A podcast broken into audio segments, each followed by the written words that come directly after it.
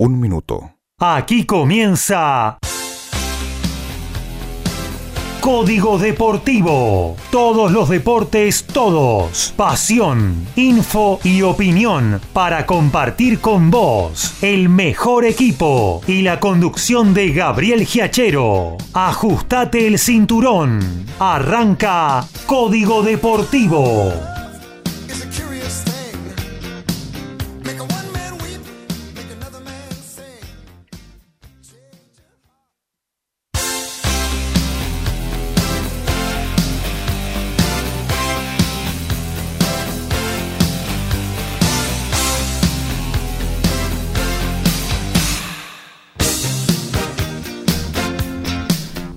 ¿Qué tal? ¿Cómo les va? Muy pero muy buenos días. Aquí estamos arrancando una nueva de Código Deportivo. Esta vez la 146. ¿eh? Los vamos a estar acompañando hasta las 13 horas con un montón de info de cada uno de los deportes a través de nuestros especialistas en rugby, en boxeo, en automovilismo, básquet, fútbol, de todo, de todo vamos a tener para compartir con ustedes hasta las 13, cuando culmine eh, nuestro encuentro sabatino en el ámbito deportivo. Mañana a partir de las 12 por esta señal, por MG Radio, más divertido en radio con Iri Jaramillo, gran equipo. Y luego se viene la pasión futbolística, porque a partir de las 16 está Línea de 5 haciendo la previa del partido Independiente River con toda la info nacional e internacional y a partir de las 17 sí, el relato, la transmisión del clásico de mañana, Independiente con el debut, el regreso por tercera vez con por tercera vez de Julio Falcioni frente al River de Marcelo Gallardo. Recuerde que nos puede enviar su mensaje en la página de la radio www.mgradio.com.ar. También lo puede hacer a través de cualquiera de nuestras aplicaciones que se puede bajar gratuitamente de las tiendas Play Store.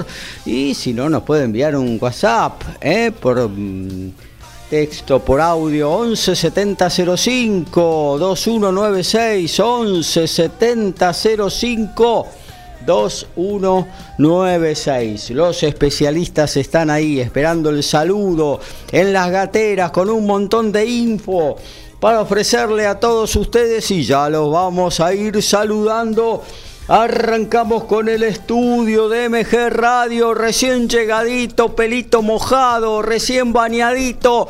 Lo tenemos Alfredo González. ¿Cómo anda Alfredo? Muy buenos días muchachos y audiencia. Acá sí, recién llegadito, con los, eh, minutos justos, pero para tener toda la información bien fresquita, hoy comienza el Championship y vamos a tener exclusivamente la información de eso, que es lo que nos atañe hoy durante el la segunda hora de nuestro programa arranca Nueva Zelanda con los Springboks, nada más y nada menos, gran partido para ver, pero el plato fuerte para nosotros es a las 4 de la tarde cuando los Pumas reciban a los Wallabies. Vamos a estar hablando de eso, las posibilidades que tiene el equipo argentino por ahí de llevarse una victoria en el día de hoy, cómo le puede ir en el Championship, la forma, cómo se determinó la formación del equipo, los 15 y los 23 en realidad elegidos para jugar el día de hoy y las posibilidades que tiene Argentina en el ranking si es que gana el partido de hoy por la tarde.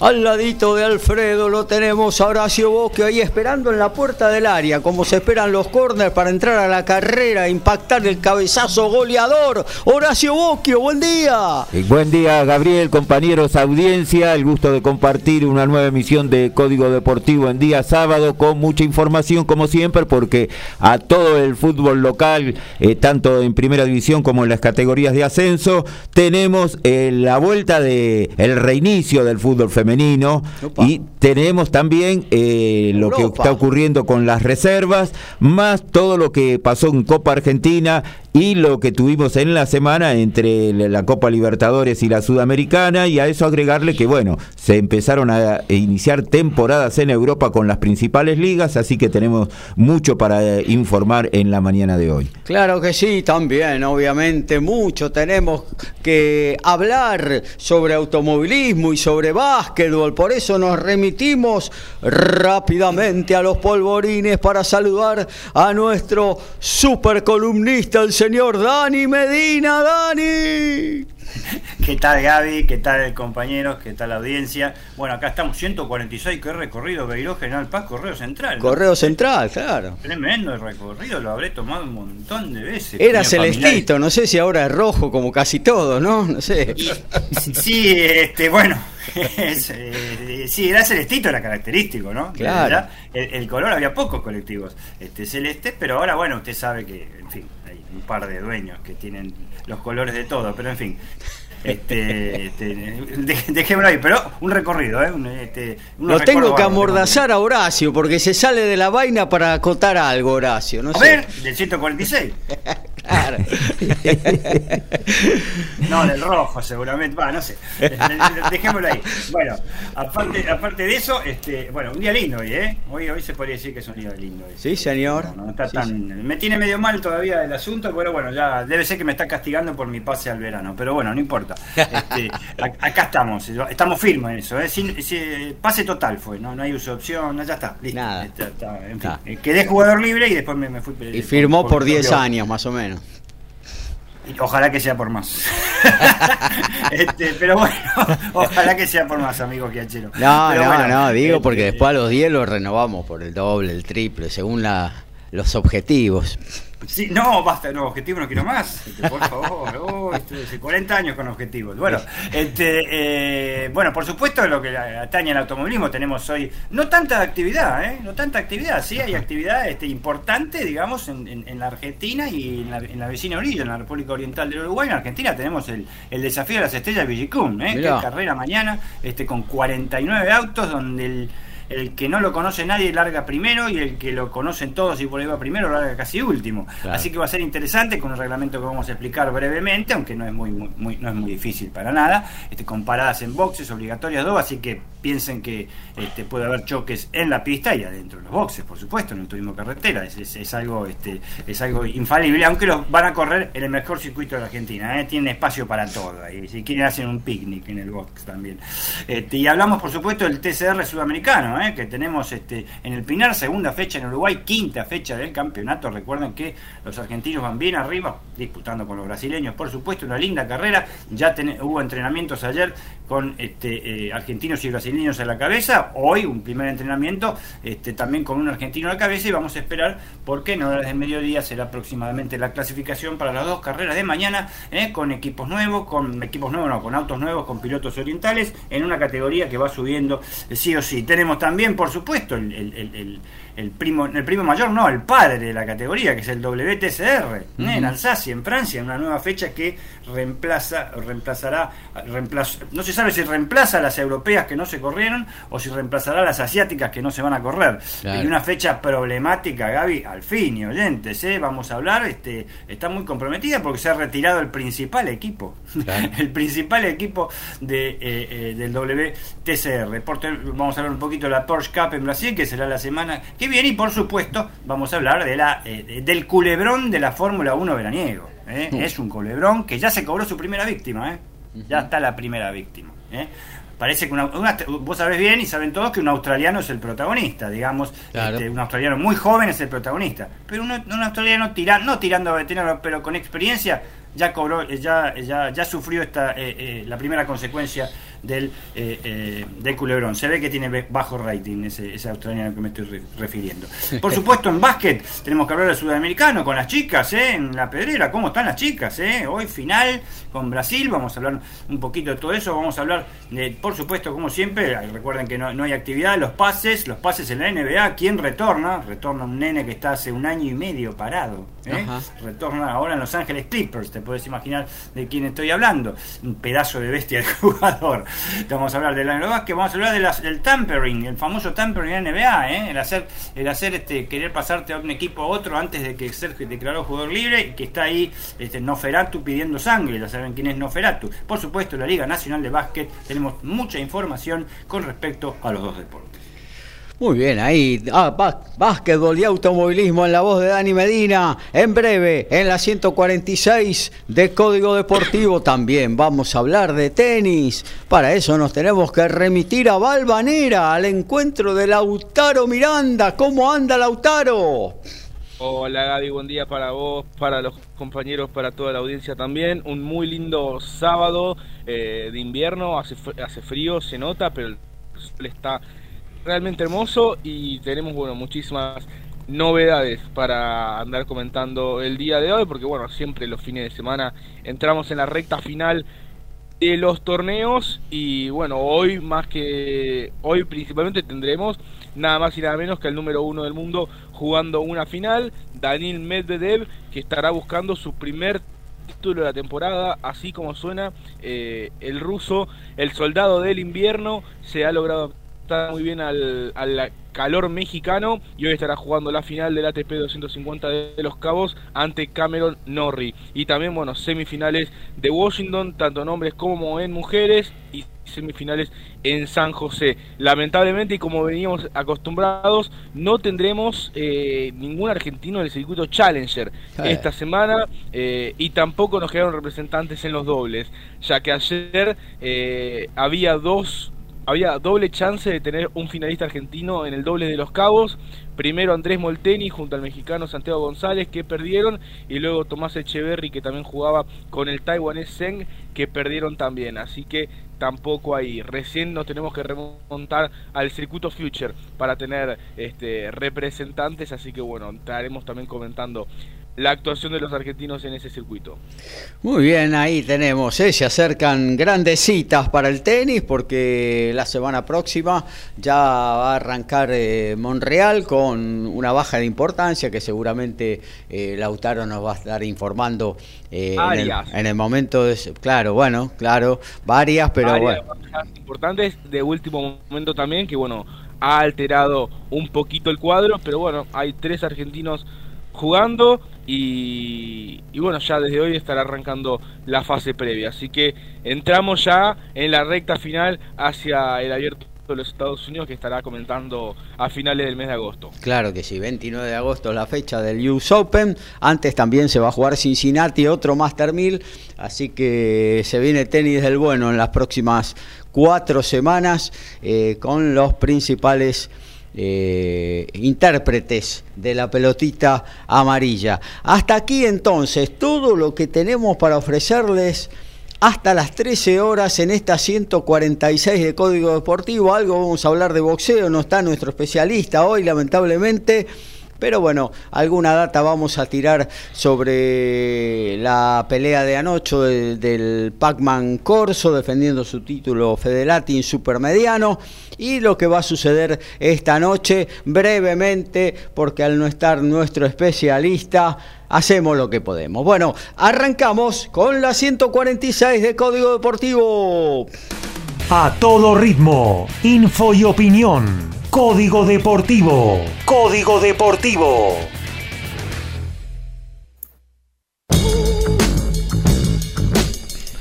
La fecha 14 del fútbol femenino comenzó ayer.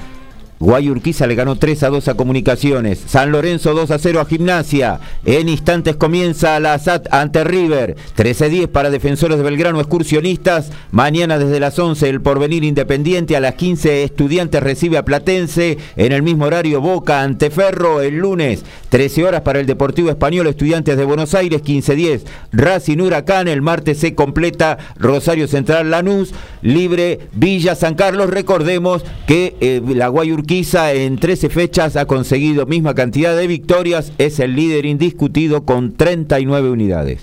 Y hace un ratito comentábamos que comienza el Championship cada vez que ocurre recordamos que Nico Sánchez fue tres veces goleador del torneo. El tucumano fue la máximo anotador en el 2014, 2018 y 2020.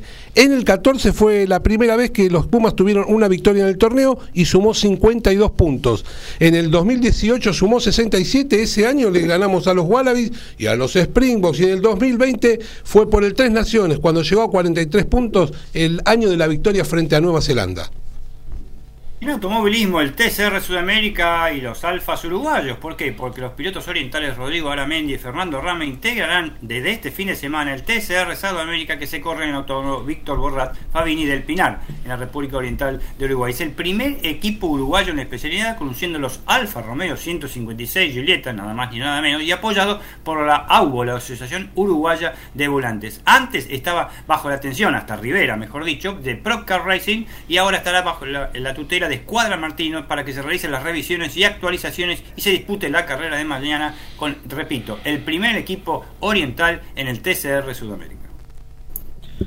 Ayer viernes se sorteó el cuadro principal del Master 1000 de Canadá que se estará jugando en Montreal en este año 2022 para los hombres, en Toronto para las mujeres, pero eh, entre los hombres ya hay tres argentinos que conocen sus rivales de primera ronda. Sebastián Baez estará viendo a Nick Kirgios, de ganar estará enfrentándose al número uno del mundo Daniel Medvedev, Diego Schwarman, décimo segundo cabeza de serie, debutará ante el español Alejandro Davidovich y Francisco Cerúndolo estará midiéndose al ruso Karen Hayanov en la primera ronda del certamen canadiense.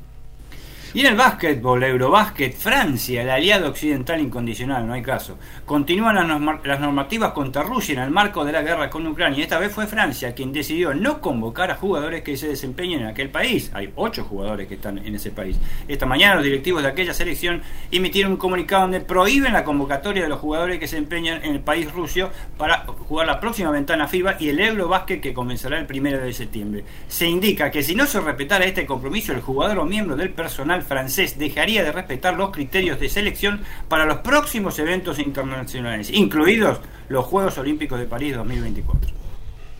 Bueno, muy bien, nos metemos en lo que tiene que ver con la pelota número 5, con la pasión de los argentinos, con el fútbol, con Horacio Bocchio. Y ayer se puso en marcha la fecha 12 de este torneo de primera división y Gimnasia le ganó 2 a 0 en el bosque a Godoy Cruz. Brian Aleman de penal y Nicolás Contín, los tantos del equipo tripero, que con este partido ya jugado de esta fecha se puso a solamente un punto de Atlético Tucumán, la gran sorpresa del torneo. Más tarde Banfield en el sur empató 0 a 0 ante Patronato, recordando que Facundo Altamirano, el ex golero de, de Banfield, le contuvo un penal a Jesús Dátolo, un partido que tuvo momentos de ida y vuelta principalmente en el segundo tiempo y creo que fue justo el resultado de empate para Patronato, sigue, sigue, sumando. Claro, sigue sumando y además eh, en esa ida y vuelta se había quedado con 10 hombres. Eh, el equipo entrerriano, así que bueno, eh, viene por lo menos anímicamente y futbolísticamente ya viene levantando el equipo de Saba y hay que ver si de acá al final consigue los puntos como para poder eh, mantener la categoría. Ahora tiene que estar pendiente de Aldo Civi y Central Córdoba, que son los dos eh, más cercanos que tienen esta tabla. Y en el cierre, Sarmiento en Junín con dos goles de Lisandro López, no hace falta agregar mucho más, le ganó 2 a 1 a Lanús. Eh, Lanús tuvo sí la, la, expulsión a los dos minutos de Julián Aude, que fue con las dos planchas hacia adelante, realmente increíble, a los dos minutos de comenzado el partido fue expulsado, descontó para el equipo Granate Brian eh, Aguirre, el lateral. Bueno, para Sarmiento es seguir sumando, ya venía del resonante triunfo en el Monumental del último domingo y por ahora eh, está un tanto alejado de la zona del descenso, pero bueno, hay que seguir sumando, ahora se le viene Huracán el próximo fin de semana en Parque Patricio, es un partido también muy difícil, así que bueno, los de Damonte vienen de a poquito sumando y van tratando de salir. Tal cual. El Lobo siempre tiene algún penalcito también en todos los partidos, ¿no? ¿Quién? ¿El Lobo? El Lobo. Y el Lobo, sí, siempre aúlla. A los 16 del segundo tiempo, Brian Aleman, sí, convirtió. Y sí, ha tenido varios, aparte que le han atajado uno o dos en este torneo también Ay, a si no Aleman. los Así que, no hay problema ya del que se pero patean seguido, parece que siempre terminasen empatados y van a penales, ya están acostumbrados. Ah, mira vos. Y Lanús que cambia a los técnicos y no levanta cabeza. Está siempre ahí. Evidentemente no es problema técnico. No, bueno, Lanús, no, igual ahora eh, Kudelka tiene que rearmar todo, no, no se puede. Dentro de lo que mostró ayer y haber jugado 88 minutos con un jugador menos. Después hubo un pasó a Tila, momento. pasó a Tila por la ya saben que cuando Tila pasa no crece ni el pasto. Y bueno, hay que recordar que su principal goleador, eh, José López, está en Brasil, que su zaguero central, Kevin Lomónaco, que podía haber sido una de las grandes revelaciones de este torneo, jugó cuatro o cinco partidos y también lo transfirieron. Así que no tiene mucho material y después, bueno, eh, son veteranos. El caso de San, que ayer llegó a jugar los 90 minutos, pero con 42 años tener que jugar adelante cuesta. Claro. El mismo Lautaro Acosta también ya tiene 34. Valery se retiró, sí. Valery se retiró. Se retiró, que también era otro veteranito que Y tenían ahí. después, bueno, hay que eh, recordar que quienes tenían un gran futuro, uno era Pedro de la Vega, que tuvo una lesión bastante seria, hace varios meses ya que no juega, el otro era Tomás, eh, Tomás Belmonte, ah, tiene un recambio muy, muy grande. El eh, Malcorra, que era el, el que estuvo en el primer ciclo ahora de, de Almirón, que fue el, el- el que movía el equipo más o menos por, por izquierda, también se fue. Así que creo que Kudelka tiene un buen trabajo. Necesitan es paciencia, acá no hay alternativa. Justamente Tiene- lo que le falta a la gente de Lanús. porque hubo de acá al final del torneo Lanús eh, ya está prácticamente, es, es- se puede decir que fue un año perdido este, pero lo que tiene que ir es viendo qué, qué es lo que va a Arranca necesitar. muy abajo el año que viene. Sí. Arranca Y para el año abajo que viene poder, poder estar en condiciones de volver nuevamente a los primeros planos, que es lo que nos tiene acostumbrado Lanús.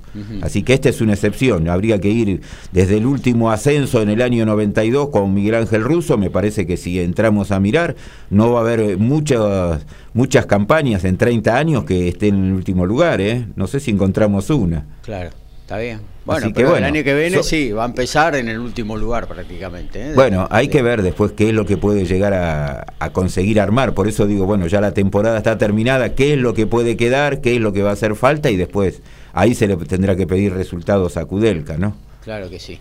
Eh, bueno, y hoy Y tenemos hoy más tempranito, fútbol. ya en un rato, ya van a A estar en la 13. cancha cuando nosotros nos estamos yendo, Arsenal y Atlético Tucumán, sí, 13 Sí. horas. El sorprendente eh, Atlético Tucumán, un equipo que, bueno, eh, de la mano de Pusineri, lo fue armando en, el- en la Copa de la Liga cuando llegó. La y- pucineta, ¿cómo se podría? Pucinerineta, que no- Bueno, estaba para pelear el descenso, arrancó ahí abajo y ahora lo tenemos arriba, que en 11 fechas ganó 7 partidos, empató 4. Desde la llegada de, del Ampe al arco no le han marcado más. Impresionante, ¿cómo Sí. está? ¿Cómo está Lampe? Así Arquerazo, que- ¿eh? No tuvo lamentablemente Continuidad ni en Boca ni en ni Vélez. en Boca ni en Vélez, pero es un arquerazo. un arquerazo. Pero bueno, también hay que sumar eh, que la defensa debe estar colaborando, También, ¿no? Porque obvio, cuando ya están obvio. tantos partidos en cero. Obvio.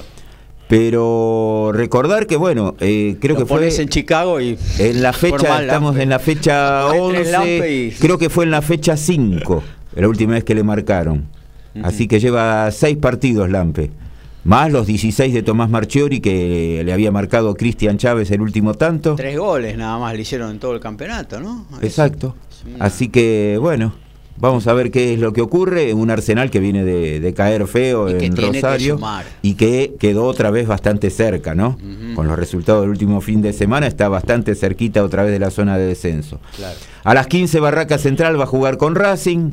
Eh, Barracas que necesita eh, sacar puntos porque está empezando a bajar en, en- en su promedio y bueno, las derrotas lo hacen bajar mucho más dividiendo por una sola temporada. Racing que está ahí en- sumando empates, por ahora uno de los que puede animar el torneo, pero que parece que todavía no, no está decidido. Un problema para mí. Voy a tener 45 minutos a doble pantalla.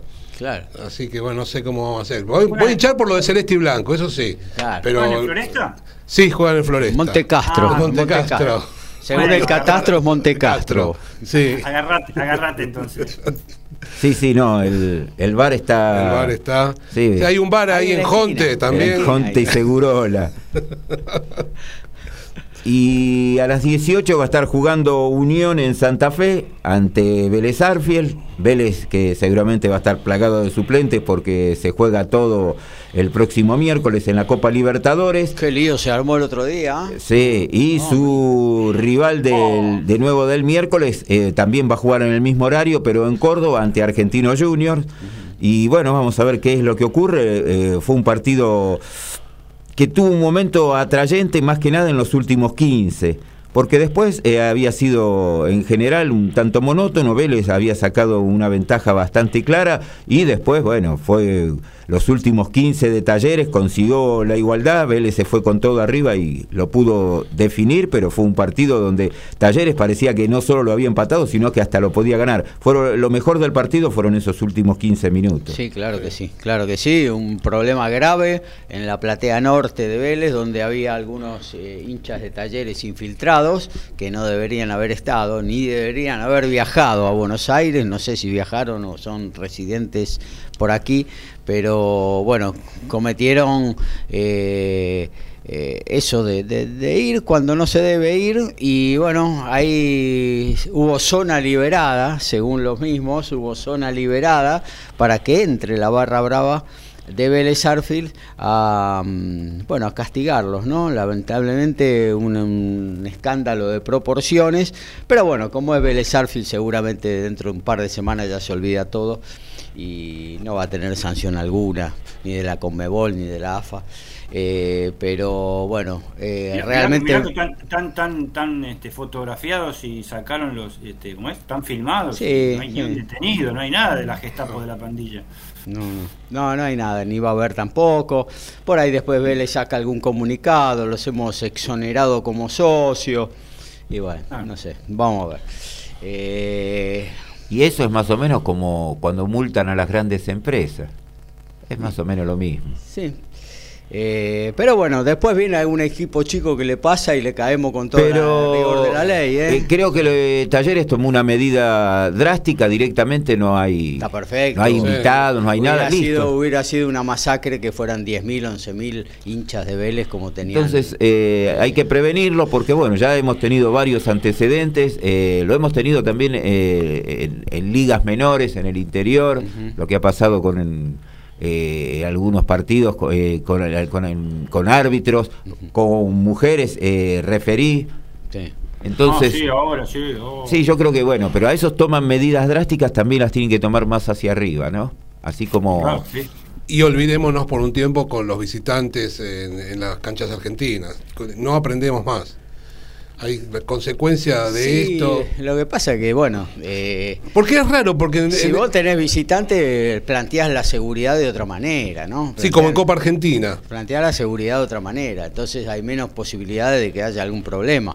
Eh, acá directamente la poca seguridad privada que se ve incluso en las fotos, mirando, Están alejadísimos mirando. mirando como lo que pasaba, mirando, ni siquiera metí, algunos haciéndose los dos lobbies mirando por otro lado directamente. Sí, no, una cosa de loco. Así que Pasó Ahora, el último ser miércoles que- eh, contra la ser- Casa de Gobierno, algo similar.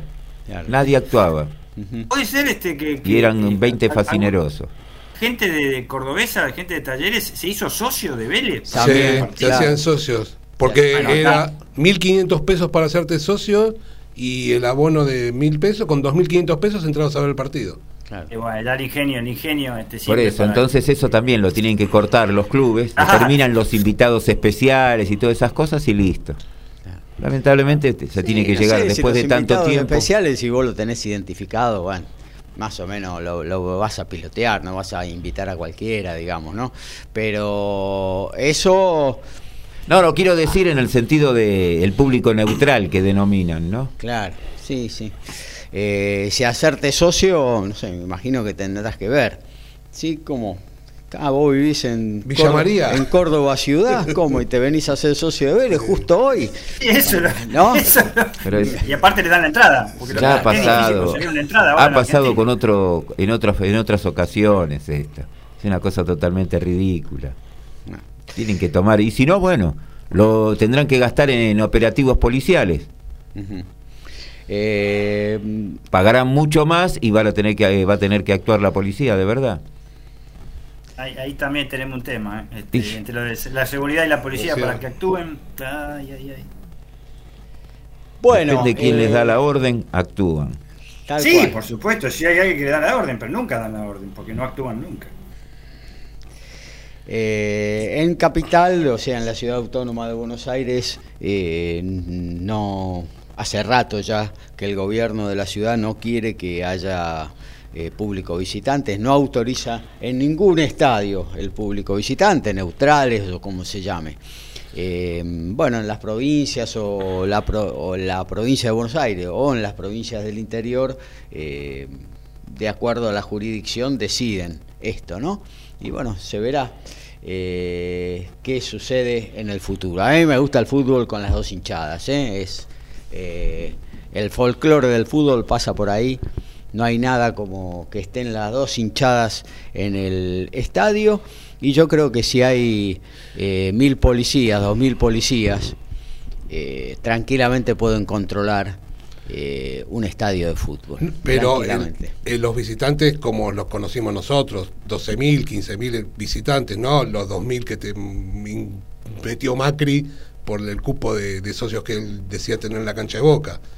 Eh, do- yo creo que los 2.000 visitantes no, no es lo que, no creo que no es lo que nos gustaría a todos. Son Bueno, hay que ver la capacidad también de cada estadio, ¿no? Hay que ver la capacidad de cada estadio. Claro, pero ahí, ahí yo coincido con, con- con Alfredo. Esto fue instaurado por el, el líder del 2015 que, que, que lo hizo en Boca y ellos tomaron todos los clubes este, como ejemplo de o no tener visitantes, o bueno, ahora es una consecuencia por otra cosa, o tener mil o dos mil personas que vayan nada más, como dice Alfredo. Para mí es absolutamente ridículo cuando sabíamos que Racing Independiente, Boca o River en partidos de visitante te podían llenar la tribuna visitante, aunque la mitad de la platea o más que tuvieras en tu propio estadio. Claro. Y bueno, es un eh, claro, es un tema para charlar, ¿no? Porque no todos los partidos ni todos los equipos que recibís son iguales. No. Entonces, de acuerdo a eso, eh, se podrían tomar eh, diferentes medidas, ¿no? Si vos tenés, eh, sos un equipo chico y vas a recibir a Boca, vas a recibir al, al Racing de Mostaza Merlo, que reventaba todas las canchas, a, a Boca, a River, eh, y bueno, por ahí te salvás con ese partido, ¿no? Entonces dejás entrar lo que corresponda, obviamente. Pero un Arsenal, por ejemplo. Bueno, Arsenal no tiene demasiada capacidad, pero un Banfield. Banfield tranquilamente la gente puede ir atrás de un arco y darle todo lo demás a, a un Boca River, por ejemplo, de visitante, ¿no? Hoy ya no lo podría hacer porque ya han sacado la- los alambrados, ¿no? Sí. eh, tanto de la, la- de la popular que se ve en televisión como que ahora es platea, incluso Sí. ya no es más popular, eh, como de la tribuna cabecera donde iban habitualmente los visitantes. Eh, todos han reacomodado sus, esta- sus estadios, así que yo creo que el hecho de que los visitantes vuelvan está casi imposible. ¿eh?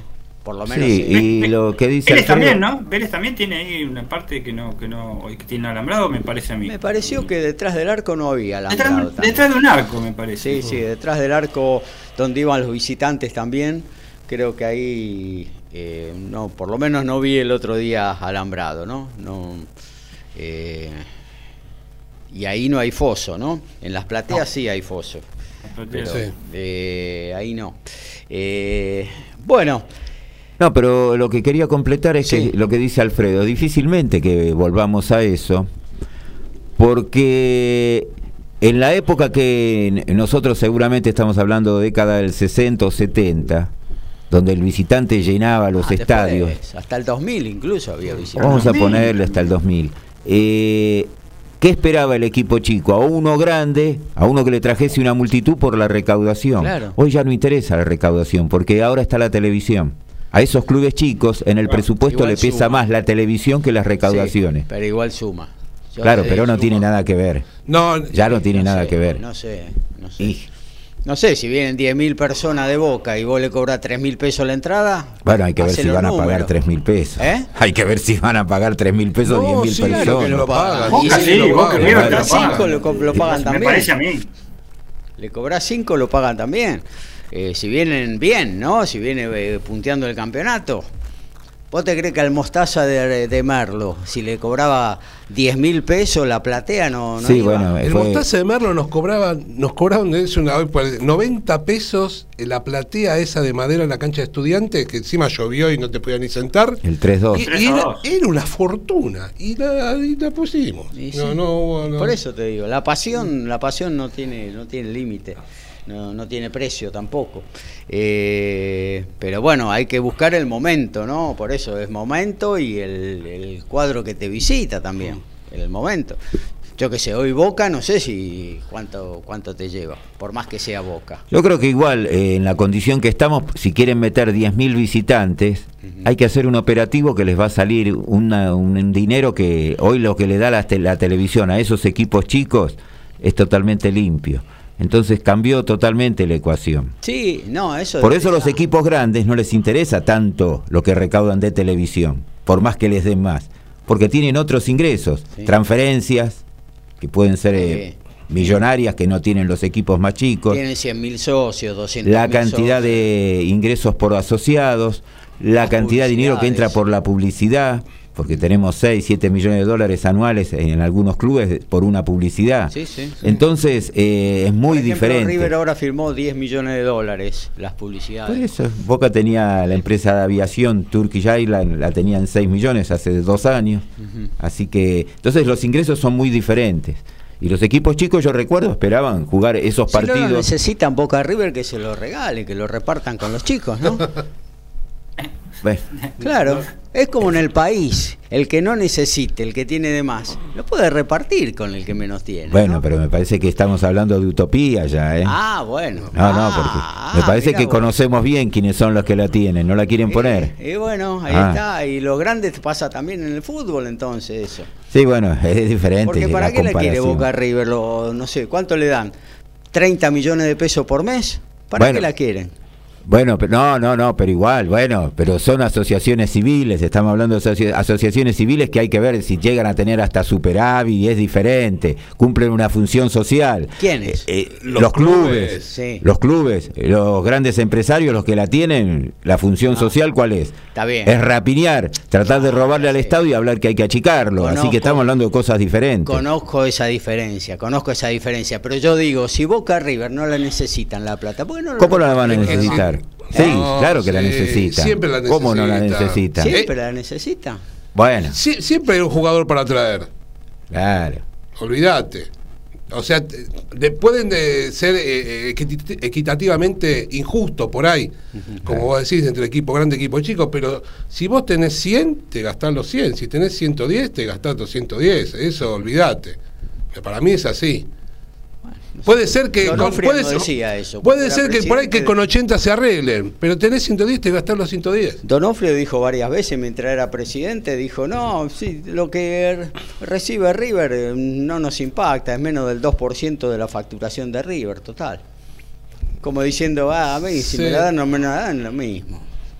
qué sé yo, para- yo creo que es un poco para la tribuna.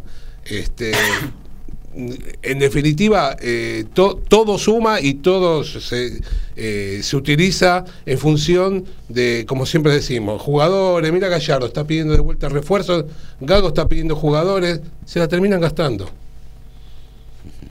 Bueno, muy bien. Eh, fútbol, entonces, ¿qué más tenemos? Y a ver, ¿a dónde habíamos quedado? El- habíamos quedado en Unión Vélez y Talleres Argentinos y el cierre a las 21 va a ser el de Boca con Platense. Boca que viene con uno ganado y uno perdido permanentemente, viene ahora de la caída en Paraná 3 a 0 ante Patronato. Así que vamos a ver qué es lo que ocurre con un Platense que está haciendo una buena campaña, ha tenido una sola derrota en 11 fechas. Vamos a ver qué ocurre con el equipo de Felipe. Mañana va a seguir a las 13 Aldo Civi en Mar del Plata ante Huracán. Aldo Civi que necesita volver al triunfo. A las 15 San Lorenzo con estudiantes. Eh, es- estudiantes va a jugar con un equipo también todo con suplentes. Ha tenido suerte el otro día, trajo un gran punto, pero el VAR también parece que lo favoreció. A las 17.30 Independiente con River. Una vez que nos favorecen. Contra los brasileños siempre nos, nos mataron con el VAR, ¿eh? Una vez que Pero- nos favorecen. Bienvenido sea. Pero no lo favoreció, no, para mí no fue penal, ¿eh? ¿No fue penal? Para mí no fue penal. No, ¿eh? no, el gol que anulan me parece que no es offside. ¿Sí? Eh, cuando lo muestran claramente que- se ve que no había que- lo- Ah, yo lo que hablaba la- Lo que más me importa de eso es que están cansados y que ponen un equipo este, este, de reserva contra San Lorenzo. Independiente River, eh, Independiente con Falcioni nuevamente en el banco, un River que viene de la sorpresiva caída en el Monumental ante Sarmiento el domingo pasado, y a las 20 Newells eh, ante Colón de Santa Fe, con eh, colores similares. Los dos rojinegros. Los dos rojinegros, viene Bandera de mar peligroso. de haberse recuperado el último miércoles eh, por la Copa Argentina, haber ganado 4-2 al Dosivi. Y el lunes se va a completar a las 11 con Central Córdoba y Defensa y Justicia. Central Córdoba de local que necesita ganar, está a un punto del descenso. Y a las 20 Tigre ante Rosario Central. Y un Central que cayó el otro día ante Quilmes. Quilmes le estaba ganando bien, después los últimos 15 lo arrolló Central, lo pudo, no solo lo empató, lo pudo haber ganado. Quilmes lo trató de aguantar y en los penales pasó el cervecero. Muy bien, hasta ahí todo lo que tiene que ver con el fútbol. A ver, hoy qué tenemos para actualizar. Nada, por ahora, nada más que lo que tiene que ver con la número 5, Horacio. Y ahora tenemos eh, en la Premier League, en 40 del primer tiempo, el ascendido Bournemouth le está ganando 1 a 0 al Aston Villa. Leeds igual a 1 a 1 con el Wolverhampton. El Newcastle está empatando 0 a 0 a- con el Nottingham Forest, el otro ascendido. Y el Tottenham le gana 2-1 al Southampton. Todo esto en la Premier League en 40 del primer tiempo. En la Bundesliga estamos en 7 del segundo tiempo. El Unión Berlín le gana 2 a 0 al Hertha Berlín. El Mönchengladbach igual a 1 a 1 con Hoffenheim. El Augsburgo pierde de local 2 a 0 ante Friburgo. Bochum y Mainz 05 igualan 1 a 1. Y el Wolfsburgo está cayendo de local 2-1 ante el Werder Bremen. En el torneo de reserva ya estamos a 10 del final. River le gana 2 a 1 Independiente. Colón está perdiendo de local 2 a 0 ante Newell's. Igualan en 0 Rosario Central y Tigre. Eso es todo por ahora lo que se está jugando. Somos pasionales, tenemos buena onda y también nos calentamos. Sumate a Código Deportivo. Somos como vos.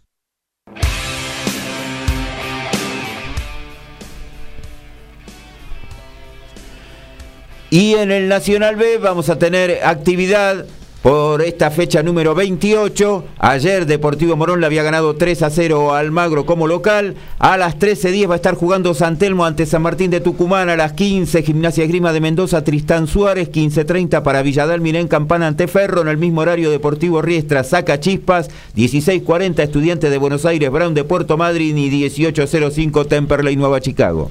Y siguiendo con el tenor del anterior eh, Noti Deportes, ahora es el turno de los máximos Treyman de los Pumas en el Championship. La tabla es encabezada por dos jugadores, ambos con seis conquistas. Uno es Emiliano Bofelli, que jugando de win en el triunfo ante Sudáfrica le marcó tres en el 2015. Lo acompaña Nico Sánchez, que también tiene seis. Juan Imov y Juan Martín Leguizamón lo siguen con cinco.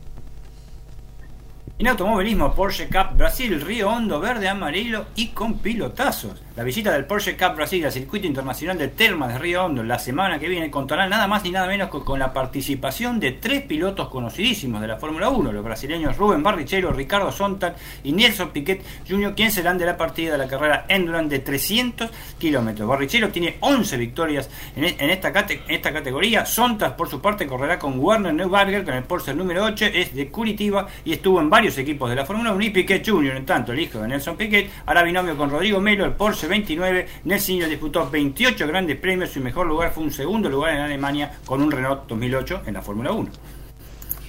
Habrá dos argentinos en finales del circuito Future, el circuito ITF el día de mañana, porque hoy Juan Pablo Paz avanzó a la final en el M25 de Pitesti en Rumania tras vencer al moldavo Esnitari por doble 6-4. Estará enfrentándose mañana al local Nicolás Ionel y Fermín Tenti, el tenista de La Plata, avanzó a la final en el M15 de Parnu en Estonia tras vencer al finlandés Vasa. Estará definiendo mañana ante el polaco Kasnikowski. Mientras tanto, también hace instantes nomás cayó Mariano Nabón en las semifinales del M25 de Agadir, 7-6 en el tercero ante el francés Boasin y también cayó Julia Riera en las semifinales del W25 de Open en Bélgica ante la checa Kuchmova. Así que mañana Enti y Juan Pablo Paz estarán buscando un nuevo título en el circuito. En la pelota anaranjada, la Liga Nacional de Básquet, Boca Juniors y un refuerzo a puro talento. Boca Juniors sumó a Dart Tucker. El Ceneice, tras una larga negociación, confirmó la contratación del perimetral este, norteamericano, quien llega proveniente nada más ni nada menos de Flamengo de Brasil. Fue una de las grandes novelas del mercado. Eh, Tucker tiene un gran recorrido en Argentina, llegó en el 2016 eh, a Estudiantes de Concordia, el mejor extranjero y MVP en la Liga Nacional. Luego pasó a San Lorenzo y allí ganó dos veces la Liga Nacional, siendo MVP en una de finales y en dos ocasiones la Liga de las Américas. Se está reforzando despacio, pero bien el Geneise.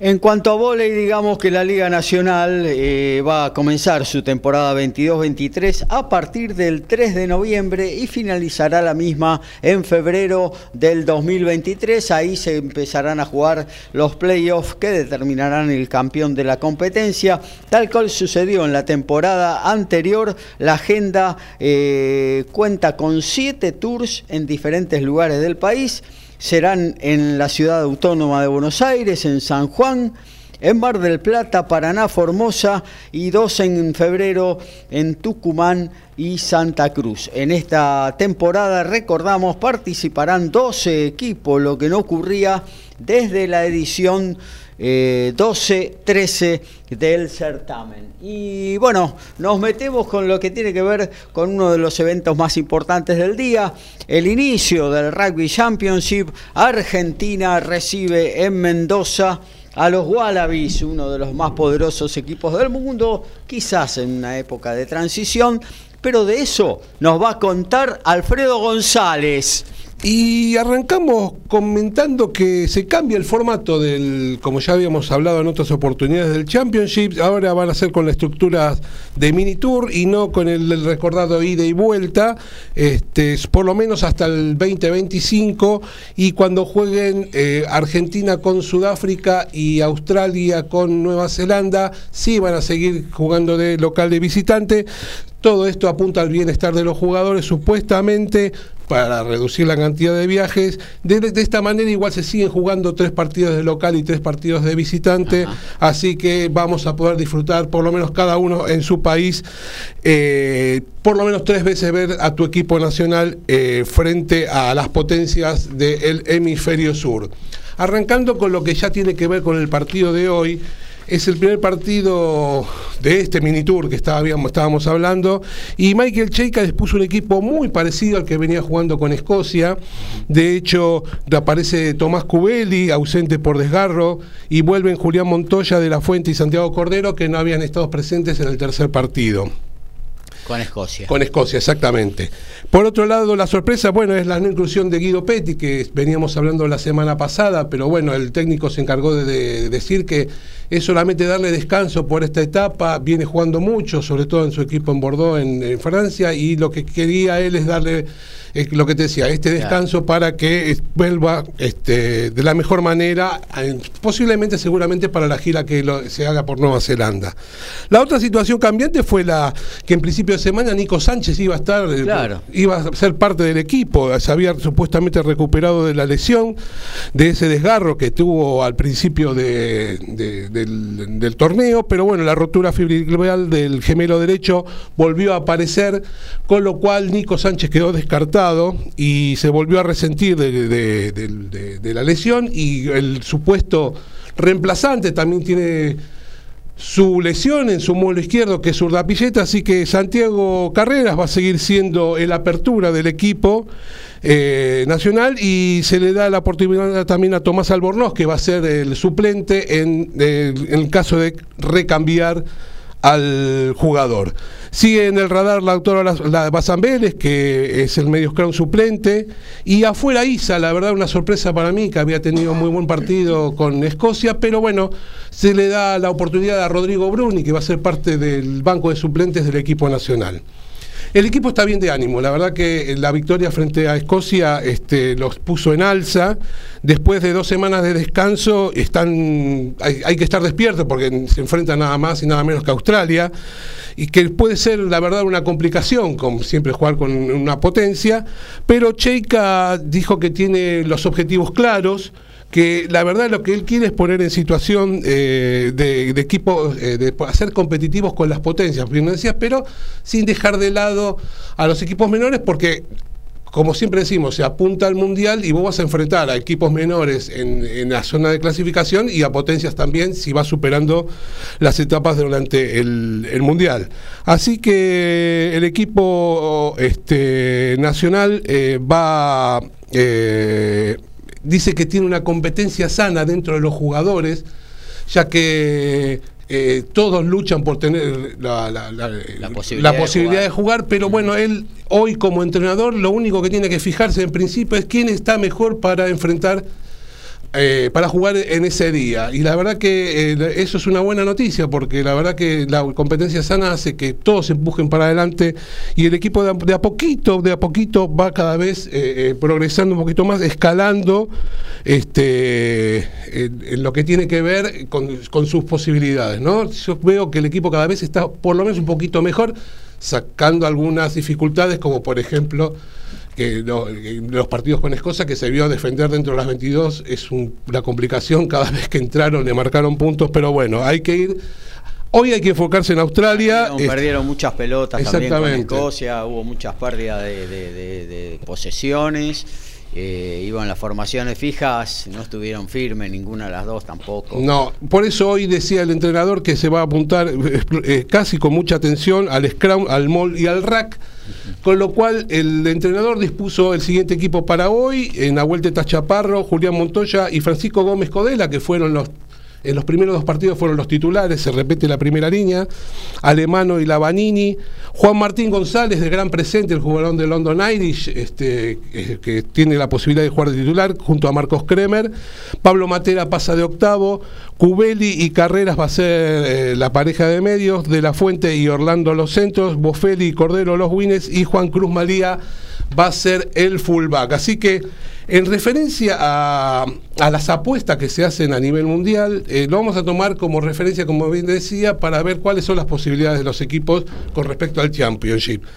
Si usted apuesta a patacones, pesos, lecops, este, dólares, euros, Sí, eso me animo bueno, por cada, por cada uno de esos que apuesta, eh, si los All Blacks ganan el torneo, pagan dos pesos, con lo cual son los El candidatos favorito, y los favoritos a llevárselo como todos los años. Pero Sudáfrica paga 2,75, es uno también que puede estar ahí prendido. Australia paga 6. Y los Pumas, que de las 10 ediciones que jugaron, en 9 salieron último, pagan 41. Así que cerca. estas son las, más o menos para que se den una idea, eh, no para que vayan a apostar, sino para que se den cuenta de la realidad del día, en el día de hoy, de cuál es la posibilidad de los Pumas de ganar un torneo que la verdad que están lejos. Pero bueno, Australia hoy, este, si bien no, no, no- ganar el torneo sería algo realmente extraordinario. Hoy eh, hay que la oportunidad de jugar con Australia y la verdad que en teoría no hay tanta distancia entre lo que eh, había antes. Si bien eh, Australia está un escalón arriba por de Argentina, un poco se acercaron, las, se achicaron las distancias y el cambio de formato del torneo también hasta favorece un poco al equipo nacional. Tengamos en cuenta que eh, antes eh, se jugaba de otra manera y siempre se fre- enfrentaba a Australia ya cuando ya estaba todo decidido. Cuando Hoy tiene, hoy una baja importante Australia, con Cooper afuera. ¿no? Cooper afuera este, ha decidido en la cena del jueves a la noche, se acercó al entrenador y le dijo que no estaba en las condiciones anímicas como para ser parte Se del volvió. equipo. Se volvió. Eh, raro, él aduce situaciones personales, no sabemos realmente por lo menos qué pasó, pero su- sacando el paralelismo, pero suponga que Messi viene y le dice, muchachos, no estoy para jugar, me vuelvo a Sí, Argentina. porque es una pieza fundamental. Aparte de un, un jugador de una personalidad ¿Verdad? exuberante, ¿no? el capitán del equipo, Ah. la, la cara, o sea, eh, o sea, yo creo que desde lo anímico puede afectar al equipo australiano, con lo cual los Pumas, teniendo en cuenta que encima juegan eh, de local y se juegan dos partidos de local, yo creo que en alguno de los dos puede dar una, una, una alegría para el. Yo creo que hoy se están dadas todas las condiciones como para que los Pumas se lleven un buen resultado, teniendo en cuenta además que Cheika es australiano, que conoce cómo es eh, la idiosincrasia y cómo juega Australia, porque aparte es un observador y un destacado eh, detallista, con- Estratega, estratega y es muy de- también de mucha inyección anímica con respecto a los jugadores. Inflador anímico. Así exactamente. Este, yo creo que hoy es una buena posibilidad para que los Pumas tengan, puedan ganar, la verdad, ante una Australia que para colmo este, llega con ese doble filo, aparte de, de- de- de la situación, decíamos, de Cooper, de perder, per- perder la serie con Inglaterra, que no sabemos Tres cómo. partidos perdió. Así Los que- Tres partidos, ¿no? No, perdió, Perdió. dos y ganó uno. Ajá. Pero la verdad que fue superado bien por un equipo este, inglés. Para colmo, el es un equipo en formación el australiano con mucho recambio y sobre todo recambio en, lo- en los puestos más importantes, en lo cual no hay jugadores que, digamos, estén consolidados en su puesto.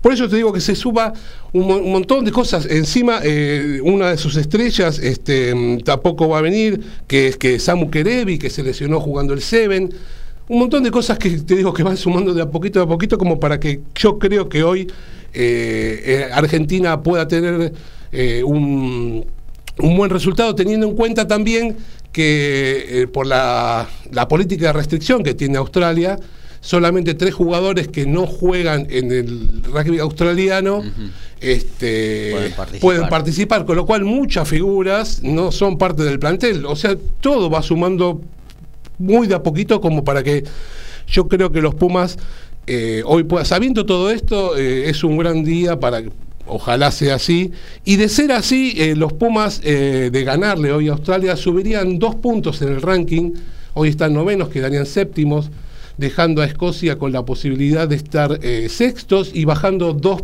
dos puestos a Australia que hoy está sexto al octavo. De hecho, que si le ganan por 15 puntos o más, lo dejarían en el noveno lugar al equipo de los Wallabies.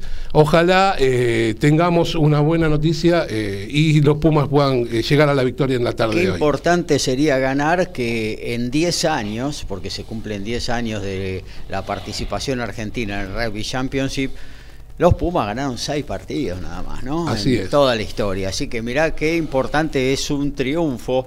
eh, pudiendo lograrlo cuando el rival te da alguna ventajita, ¿no? No, sé, no creo que sea mucha, pero aunque sea alguna ventajita, te abre una ventana como para que vos puedas entrar a lograr un triunfo, ¿no? Como reciamos- recién decíamos, eh, Australia siempre estuvo o está un escalón arriba, pero hoy se han achicado las distancias y hoy creo que es el momento que, como bien decías vos, esa ventajita adicional te puede dar lo que vos tanto buscás, que es una victoria en, el de- en la tarde de hoy. Es el de los tres del hemisferio sur que enfrentamos, es hoy el más débil. y después tenemos a, New- a- a los All Blacks, sabemos lo que es, a pesar de que no están pasando por un buen presente, pero son los All Blacks. Y Sudáfrica que está fuertísimo, eh, como viene sucediendo los últimos años. ¿no? Así Eh. Australia es el, el más flojito, entre comillas, ¿no? Yo creo que igual le alcanza para ganarle a los Pumas, obviamente. Pero bueno, eh, habrá que. Alfred, qué partidito hoy Sudáfrica Nueva Zelanda, ¿no? M- Mirá, si vos me das a elegir, che, tenés plata, organizate un partido de rugby a nivel internacional y yo organizo ese. Te organizo su- Otro partido podría ser eh, Francia-Irlanda, ¿no? Por el presente está pasando cada uno de ellos. Pero es el partido, dos estilos de rugby diferentes, el supuestamente mezquino pero efectivo resultado de Sudáfrica, eh, donde obtiene de a poquito, sumando puntos eh, a cuenta gotas, te termina liquidando sobre al final del partido, y ante un Nueva Zelanda que viene con tres cambios, eh, con, vari- perdón, con varios cambios, vuelve Sam Kane, perdón, perdón, vuelve la que sigue que la capitanía de Sam Kane, vuelve Clark, vuelve eh, Scott Barrett, el Barrett forward de segunda línea. Eh, Sudáfrica va a, a presentar un equipo con solamente tres cambios de aquel que le ganó a, a Gales en el último partido. Así que vamos a tener un partido lindo para ver. Este, hay supremacía en el historial en favor de Nueva Zelanda, de 60 a 37. Se jugaron más de 100 partidos, entre ambos hay mucha historia y mucha historia rica, pero hoy la verdad que es un partido muy cerrado y yo creo que hay un poquitito más en favor de Sudáfrica, teniendo también en cuenta la localía y una serie de condiciones muy, muy puntuales del partido. Muy bien, estaremos atentos. A las 12 se larga ese partido. Así en un ratito ya vamos a tener la información. Usted tiene ahí preparada Ya la app tengo ahí. todo listo para Bien. que estemos todos informados. Fenómeno. Hasta aquí entonces lo de rugby. Se viene Argentina-Australia 16.05, ¿no? 16.05. Después vamos a estar en la agenda diciendo por dónde lo puedes ver. Vamos al corte de la radio y luego hacemos la segunda hora con un montón de cosas más para ofrecerle, querido oyente, aquí en la 146 de Código Deportivo. Desde la ciudad autónoma de Buenos Aires, República Argentina, transmite MG Radio. MG Radio. MG Radio. www.mgradio.com.ar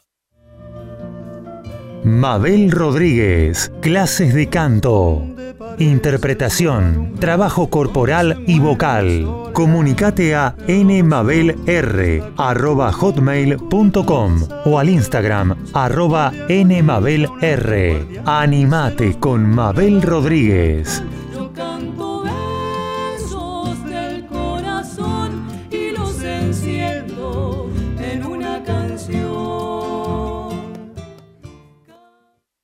Hacer radio es posible en MG, el precio más bajo del mercado y un mes gratis. Haces el programa en el estudio o en tu casa. Comunicate a info@mgradio.com.ar o a nuestras redes sociales. MG Radio te va a sorprender. En la misma línea, fútbol y amigos, Copa y Liga, previa y post partido, sin caretas, vos y nosotros, en la misma línea, los lunes a las 20 horas por MG Radio. Humanidad compartida, charlas que nutren nuestro corazón, dudas y experiencias. Conduce Fernanda Porceli. Sumate a Humanidad compartida los lunes a las 22 horas por MG Radio.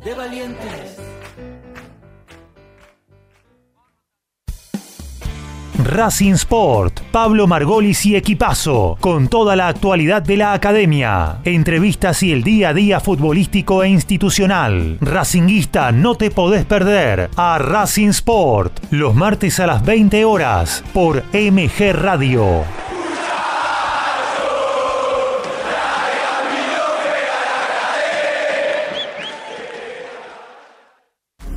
Es un gran momento para despertar tu conciencia y luz interior.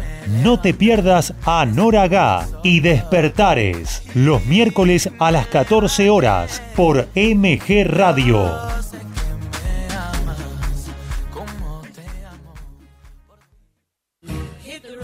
Y entonces, ¿qué hacemos? Un magazine de espectáculos con música, cine, series, entrevistas y curiosidades del deporte. Prendete a Y entonces, ¿qué hacemos? Los miércoles a las 20 horas por MG Radio.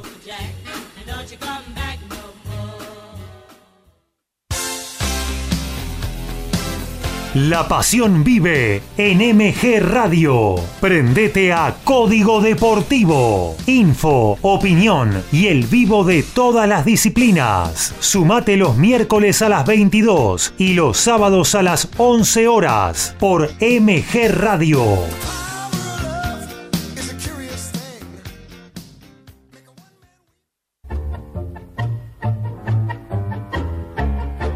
Abrazándote, abrazando tango. Programa de nuestra cultura popular.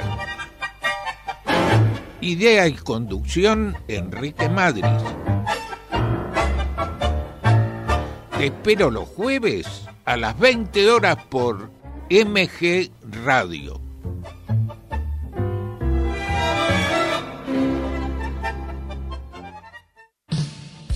Metales brillantes, info, columnas, entrevista, efemérides, todo sobre el heavy metal. El viernes a las 18 horas se pone pesado en MG Radio con Metales brillantes.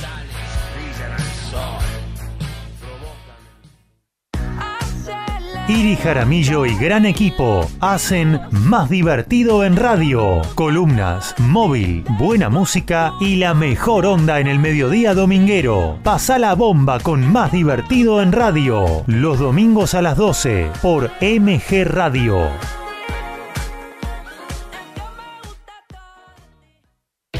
El Instituto Superior de Periodismo Deportivo y MG Radio se van para la cancha. Nació ISPED Fútbol en MG Radio y todos los domingos transmitimos los partidos de Boca o River, más toda la info nacional e internacional. Sumate a nuestra locura. Prendete a ISPED Fútbol en MG Radio.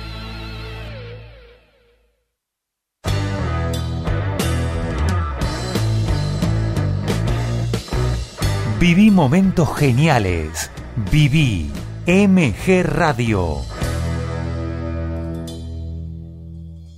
12 horas, 5 minutos. Aquí estamos de vuelta. Segundo tiempo de Código Deportivo.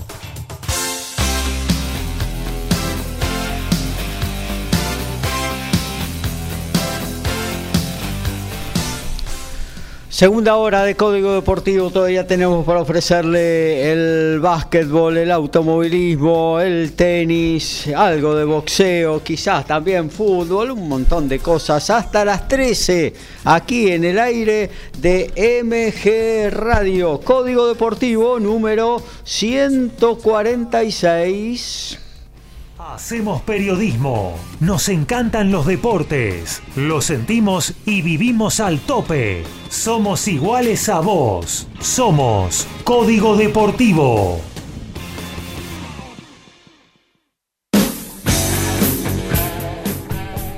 Fecha 9 del clausura de la B Metropolitana. Ayer San Miguel en los polvorines cayó 2 a 1 ante Deportivo Merlo, pero levantó la quiebra después de dos décadas. ¿eh?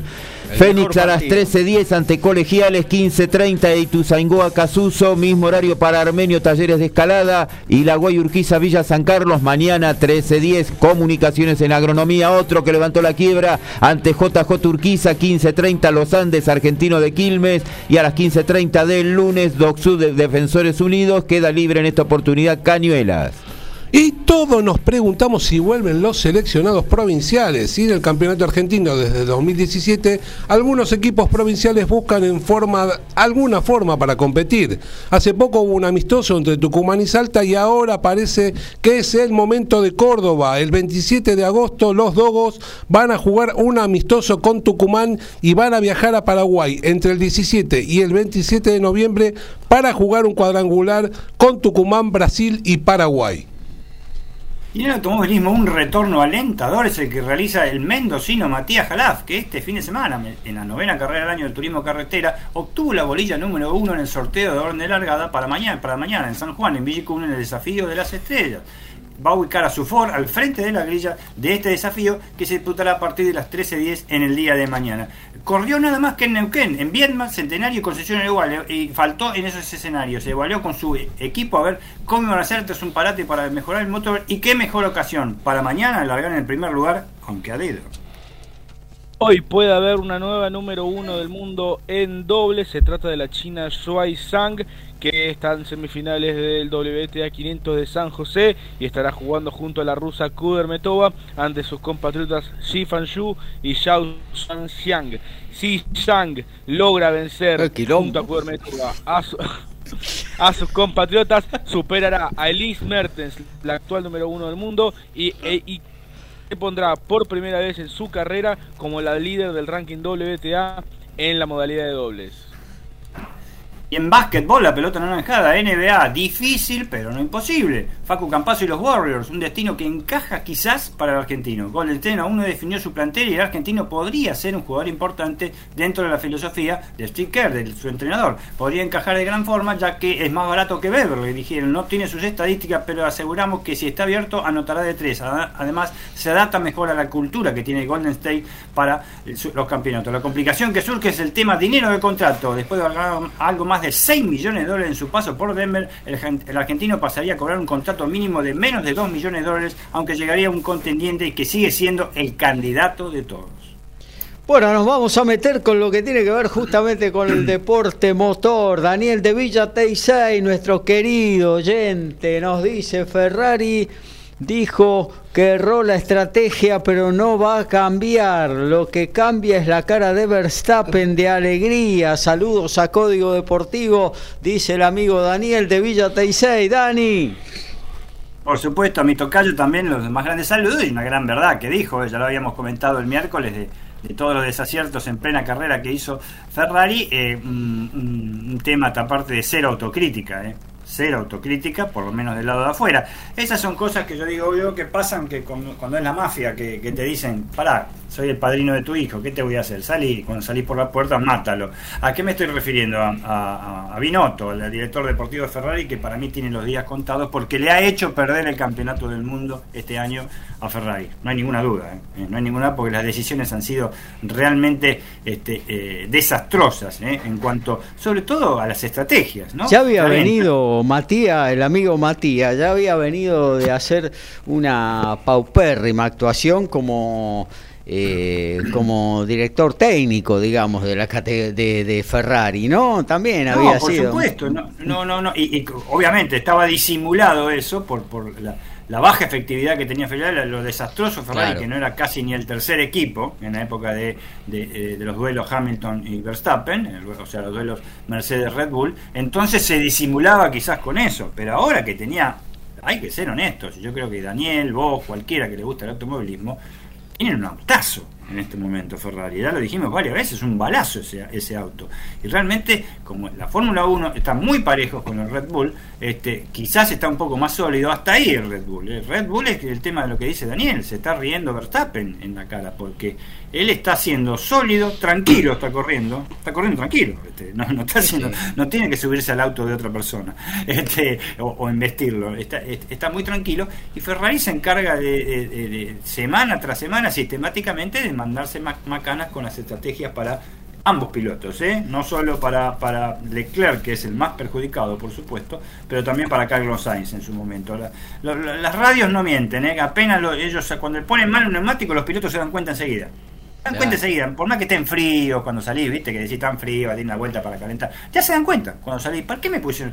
Hamilton hacía lo mismo, ¿te acordás? Hacía lo mismo con Mercedes. ¿Por qué me pusieron esto? Eh, ponele, decía. Si yo podía, estoy décimo, los puedo pasar por todo por arriba con un neumático amarillo. Ponele, estoy diciendo. Sí, bueno, sí. en este caso Ferrari es una máquina de hacer esas cosas y ya, ya digo, para mí tiene los días contados como director. Este, eh, bueno, a Rivavena le pasó lo mismo y ahora a Binotto. Realmente esa parte en Ferrari, este, eh, no sé si es muy latina, este, pero eh, eh, no, no, por momentos fa- es, es falta de seriedad, parece que hay, ¿eh? porque tienen dos pilotazos y uno que podía haber sido campeón del mundo este año. Digo podía haber sido porque las cosas para el, para el de Países Bajos está muy encaminada para retener el título ¿eh? y el Challenger se va a quedar bastante lejos. Eh, habíamos hablado, si ya seguimos un poquito con, con la Fórmula 1, eh, de este culebrón que hay eh, eh, Oh. con el tema. Con El el tema de quilombo los que armó pases. Alpini, Piastri. Y a- Alpini y Piastri. Piastri me hace, parece a Piatti. Piatti también un kilómetro. Bueno, dejémoslo ahí. Este, eh, eh, eh, este piloto australiano, campeón de la Fórmula 3, campeón de la Fórmula 2 y que realmente pide pista hace rato, que es piloto de prueba, tester, mejor dicho, de, de, de Alpine. Pero que bueno, evidentemente las cosas este, cuando se firman no- o no se firman bien o no se observan bien, este, pero eh, este muchacho tiene eh, sí o sí el tema firmado con este McLaren y tenía una fecha este, eh, de mm, tope ¿eh? para, este, para que para que no lo molestaran. Bueno, pasó la fecha to- pasó la fecha tope, Alpine quedó quedó abajo y él va a ser piloto de McLaren. No hay nada que hacer, va a ser piloto de McLaren. Por, por supuesto que todo va a ser en lo largo del año, así que va a ser para el año 2023. Claro. Este, pero los muchachos eh, franceses realmente, bueno, yo trabajé por una empresa francesa 40 años y la verdad que hacían cada macana. Pero bueno, dejémoslo ahí. Este, eh, lo que quiero decir es que eh, estos muchachos realmente no vieron algo o, o- o- o son muy, muy, muy inestables, este, muy imprevisibles para tratar las cosas, eh, sobre todo en un medio tan tan me, me- me extraña porque son europeos, ¿no? Claro. Un medio tan tan europeo como es la FIA, ¿no? Pero eh, sin ninguna duda ese es el, el, Piastri va a ser co- eh, corredor de McLaren para el 2023 no hay ninguna duda. Y como dije antes este Gaby la, la- la hay una víctima ya en esta en esta en, en- en esta en esta primera la primera, la semana de novela que es nada menos que Daniel Ricciardo Ya. McLaren obsesionado por Piastri, porque está obsesionado por este mucha- muchacho, le comunicó al australiano, igual que Piastri, son que no contarán con sus ser- servicios a partir de la próxima temporada. Ya está, definitivo. Eh, no es continuar con él en la, la próxima temporada. eh, eh, obviamente va con la obsesión de tener a, a Oscar Piastri, que va a estar junto a Lando Norris en el 2023, dos muy jóvenes pilotos, ser, ¿eh? una escudería muy joven. ¿eh? Este, eh, Rick- la verdad que Richardo se sumó a Walking en 2021 y salvo la victoria del año pasado en Monza, ¿te acordás? ¿Eh? Sí. Sobre, sobre Norris precisamente. Todas sus participaciones no fueron buenas. De hecho, tú fue más parejo en Renault, aunque parezca mentira. Sí, sí. Ya habíamos hablado de esto el miércoles.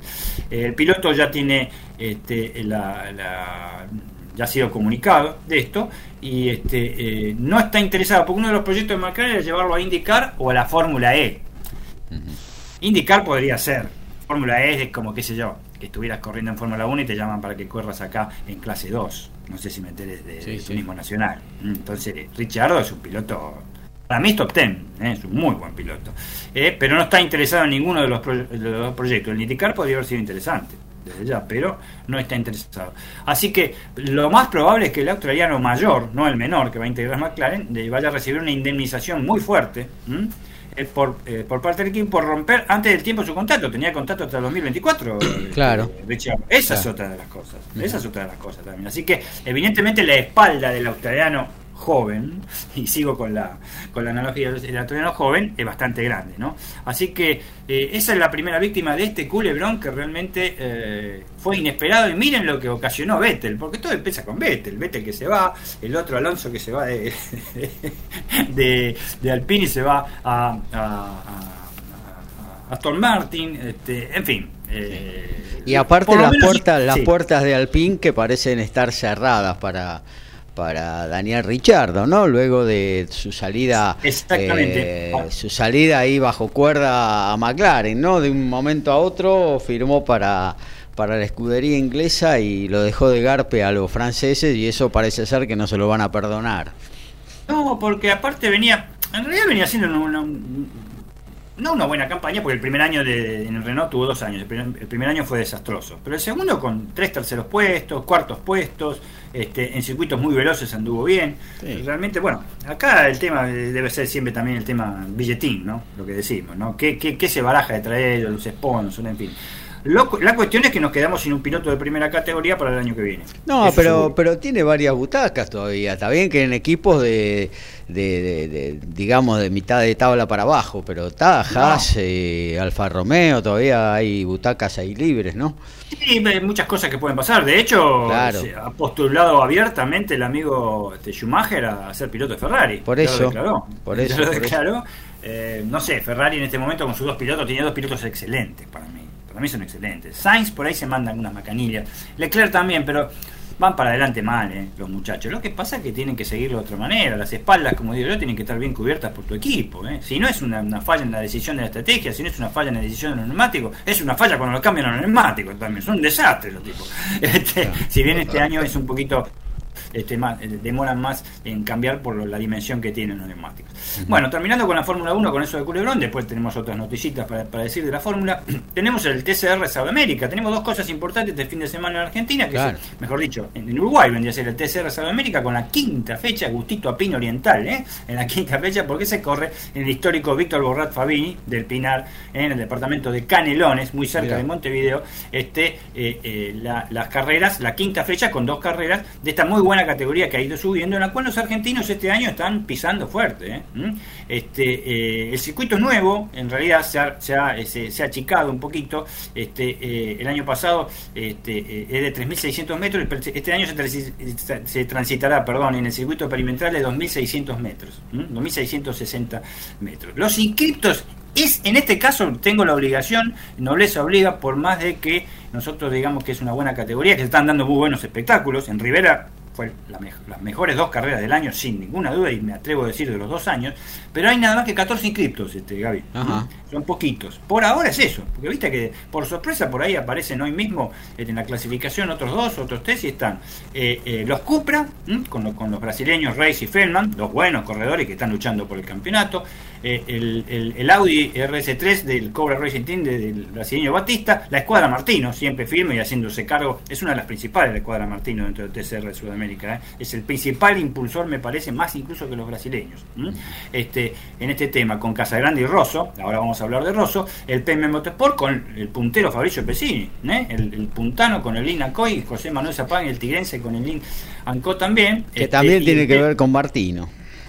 Y también tiene que ver con Martino. Por eso te digo que es un- para mí es, un, es, fundamental en la organización, en el esquema, cómo está funcionando este, el, el- el TCR Sudamérica, ¿no? Desde ya. El PMO Racing con los uruguayos Casela eh, y Maglioni con Peugeot 308, ojo con ese chico Casela que anda muy bien, y el santiagueño Franco Farina.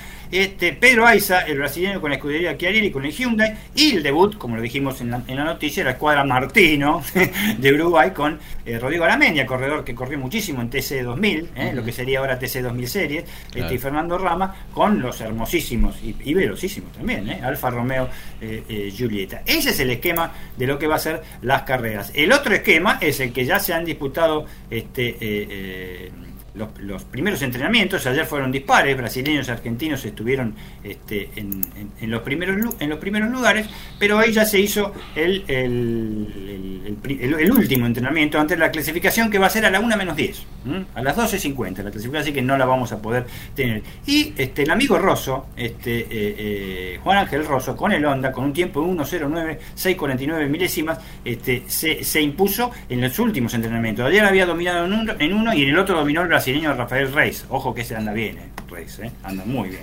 Manuel Zapá fue tercero con el Inancon y Fabricio Pesini fue cuarto con el otro Inancon y lo que había nombrado el uruguayo Juan Manuel Casera con el Peugeot, con el rendidor Peugeot 308, el uruguayo en quinto lugar. Casera tuvo una muy buena tarea en las dos carreras de Rivera, pero no coronada con muchos puntos, sobre todo en la segunda que largó en primera fila y se quedó parado. ¿eh? Se le quedó el auto, pero es este, un, muy buen este, contrincante. Hay que aclarar lo de Zapag. Zapag, el tigrense con el Inanco, por más clasificación que haya hoy, larga en el último lugar porque cambió motor antes de la carrera. Así que eh, toda clasificación que haya este, larga eh, en el último lugar. Vamos a ver, mañana son mm, dos carreras, lo anunciaremos obviamente en la agenda por donde se pueden ver y por este eh, y los horarios. Y vamos a hablar, eso sí, del papá. ¿Cuál es el papá del TCR Sudamérica? El WTCR, sin ninguna duda, el Campeonato Mundial de Turismo. Bueno, con muy buenas noticias para los argentinos. Gaby reciente, apenas hace una hora, terminó la clasificación para eh, el Gran Premio de- en, en Alsacia, en la Nürburgring, eh, Ajá. que van a correr, que es uno de los que reemplaza los tantas, este, las tantas postergaciones que hubo este año. eh, un montón de postergaciones y este eh, eh, se vuelve a correr. Lamentablemente, y esto es algo que los eh, eh, fanáticos del automovilismo ya deben saber, eh, eh, los Linanco, cinco autos nada menos, cinco autazos y cinco pilotazos, no van no compitieron en Valelunga en la última, en la última, por problemas con el suministro de neumáticos Goodyear y tampoco van a competir en esta carrera en territorio francés. De hecho, lo que han hecho a través de comunicados oficiales dicen que no van a competir en lo que resta del año. En lo que resta del año. Entonces, este, por el tema, ojo que los inconvenientes existen, Gaby, ¿eh? existen, no solo para los Lin Co. ¿eh? Lo que pasa por distintas maneras de eh, cómo hacen los autos, por la performance que tienen que tener con el famoso kilaje, etcétera, etcétera, las puestas a punto, los más afectados hasta ahora fueron los autos de origen chino. Pero este, eh, realmente algo que impacta, impacta porque estamos hablando de, de Erlacher, estamos hablando de Iván Müller, está- Müller, estamos hablando eh, eh, de Esteban Urrutia, por decir tres, faltan dos desde ya, son pilotos que están, incluso está el último campeón, dos veces campeón, que es el, el- francés Erlacher. Realmente es sorprendente. Con esta ausencia cambiaron las reglas de los cortes clasificatorios, la- eh, Q, clasificaciones, Q1, Q2 y Q3, como la Fórmula 1, la Q1 fue tomada muy liviana por todas, pero Néstor Girolami y Esteban Guerreri metieron una mañana espectacular, como lo habían hecho en uno de los entrenamientos de ayer, y Néstor Girolami, eh, que está ahí nomás, está a 40 puntos, 39 puntos de, de Mikel Ascona, el, español, metió el mejor tiempo este, y va a largar en la pole position el día de mañana. El segundo es el francés Nathael Berton, eh, con, con el Cupra, el tercero, perdón, con el Audi, tercero es Mikel Ascona, está ahí igual, eh, está primero Ascona, pero está corriendo bien con, con el Cupra, cuarto Esteban Guerrero, el Torito de Matadero, y, quinto el belga Jake Magnus. Ustedes habrán este, apreciado, el segundo nombré un Nathanael Berton de Francia. Eh, esto es como cuando le pregunté el otro día a, a- a nuestro querido este, Lauti de tenis con los italianos. Está lleno de corredores franceses por todos lados en Europa. Es impresionante. Y un, un- un poco más abajo los italianos, pero está lleno por todos lados. Así que mañana a las 6.15 se pondrá en carrera, la- eh, se pondrá en marcha la primera carrera, en tanto que la segunda comenzará a las 11.15. Gran oportunidad para los argentinos, sobre todo para Girolami. Está muy lejos Guerreri, ¿eh? está muy lejos, está en el décimo puesto del campeonato, para eh, descontar Gaby y estar un poquito más cerca de poder obtener este eh, este este tan preciado con, con tantos años que está en, en- la categoría WTCR. Por último, rapidito, mañana desafío de las estrellas TS Kun, el desafío estelar, ¿eh? es la novena fecha del turismo carretera, todo se hizo, como lo dijimos antes, por sorteo, ¿m? 49 este, corredores fueron sacaron una- un acto que se hizo ayer en el Autódromo de Termas de, Río Hondo a las 19 horas, en el cual este, eh, los que están ubicados en, el ranking para abajo largan en primer lugar. Ya le dijimos, este, Matías Jalaf va a ser el, primero que va a largar. Los ingresos a boxes son, va a haber ingresos a boxes, una carrera de 35 vueltas o 90 minutos. Una tienen que parar dos veces, una para recargar combustible a partir de la vuelta 7 y otra para cambiar un neumático. ¿eh? Eh, en las vueltas impares pararán, por ejemplo, Benvenuti, Todino y Por, decir algo, y Mazacane, y las vueltas pares, por citar algunos, Landa, Canapino, Aguirre y Espataro. Este, eh, esta novena fecha es totalmente en el Villicún, no hay clasificación, como dijimos antes, los horarios son nada más que para entrenamientos hoy, están entrenando desde hace media hora, van a entrenar hasta las 5 menos 20 de la tarde aproximadamente, y mañana, señores, domingo 7 de agosto a las 1 y 10, 35 vueltas o una hora y media en una carrera que promete ser apasionante porque recordamos que los que están atrás largan del primero al decimoquinto lugar. Por ejemplo, el más perjudicado de todo esto fue uno que está disputando el campeonato, el eh, pampeano eh, Todino, eh, con el Torino, Todino, Torino, como decimos siempre, la broma que va a largar en penúltimo lugar. Así que imagínense, pero con las paradas en boxe, todo se normaliza o todo puede ser un gran despelote, ¿no? Desde Muchas gracias, Dani. Actualizamos fútbol y también rugby. Y en la Premier tenemos 22 del segundo tiempo. El Bournemouth continúa ganándole 1 a 0 al Aston Villa. El Leeds United es igual a 1 a 1 con el Wolverhampton. El Newcastle está ganando ahora 1 a 0 al Nottingham Forest. Tottenham le gana 4 a 1 al Southampton en la Liga de Francia en 26 del primer tiempo. El Estrasburgo igual a 0 a 0 ante Mónaco. Finales en la Bundesliga. Unión Berlín le ganó 3 a 1 al Hertha. El Mönchengladbach le ganó 3 a 1 al Hoffenheim. El Augsburgo de local cayó 4 a 0 ante Friburgo. Igualdad en dos Wolfsburgo y Werder Bremen. Y a los 43 segundos, eh, Faf Leclerc se le ocurrió cabecear la rodilla de Caleb Clark, así que estuvo parado el partido como 8 minutos. Van 10 minutos de este primer tiempo, dominio de Sudáfrica que le gana a Nueva Zelanda 5 a 0. Básquet, rugby, fútbol, tenis, boxeo, deporte motor y más. Código Deportivo.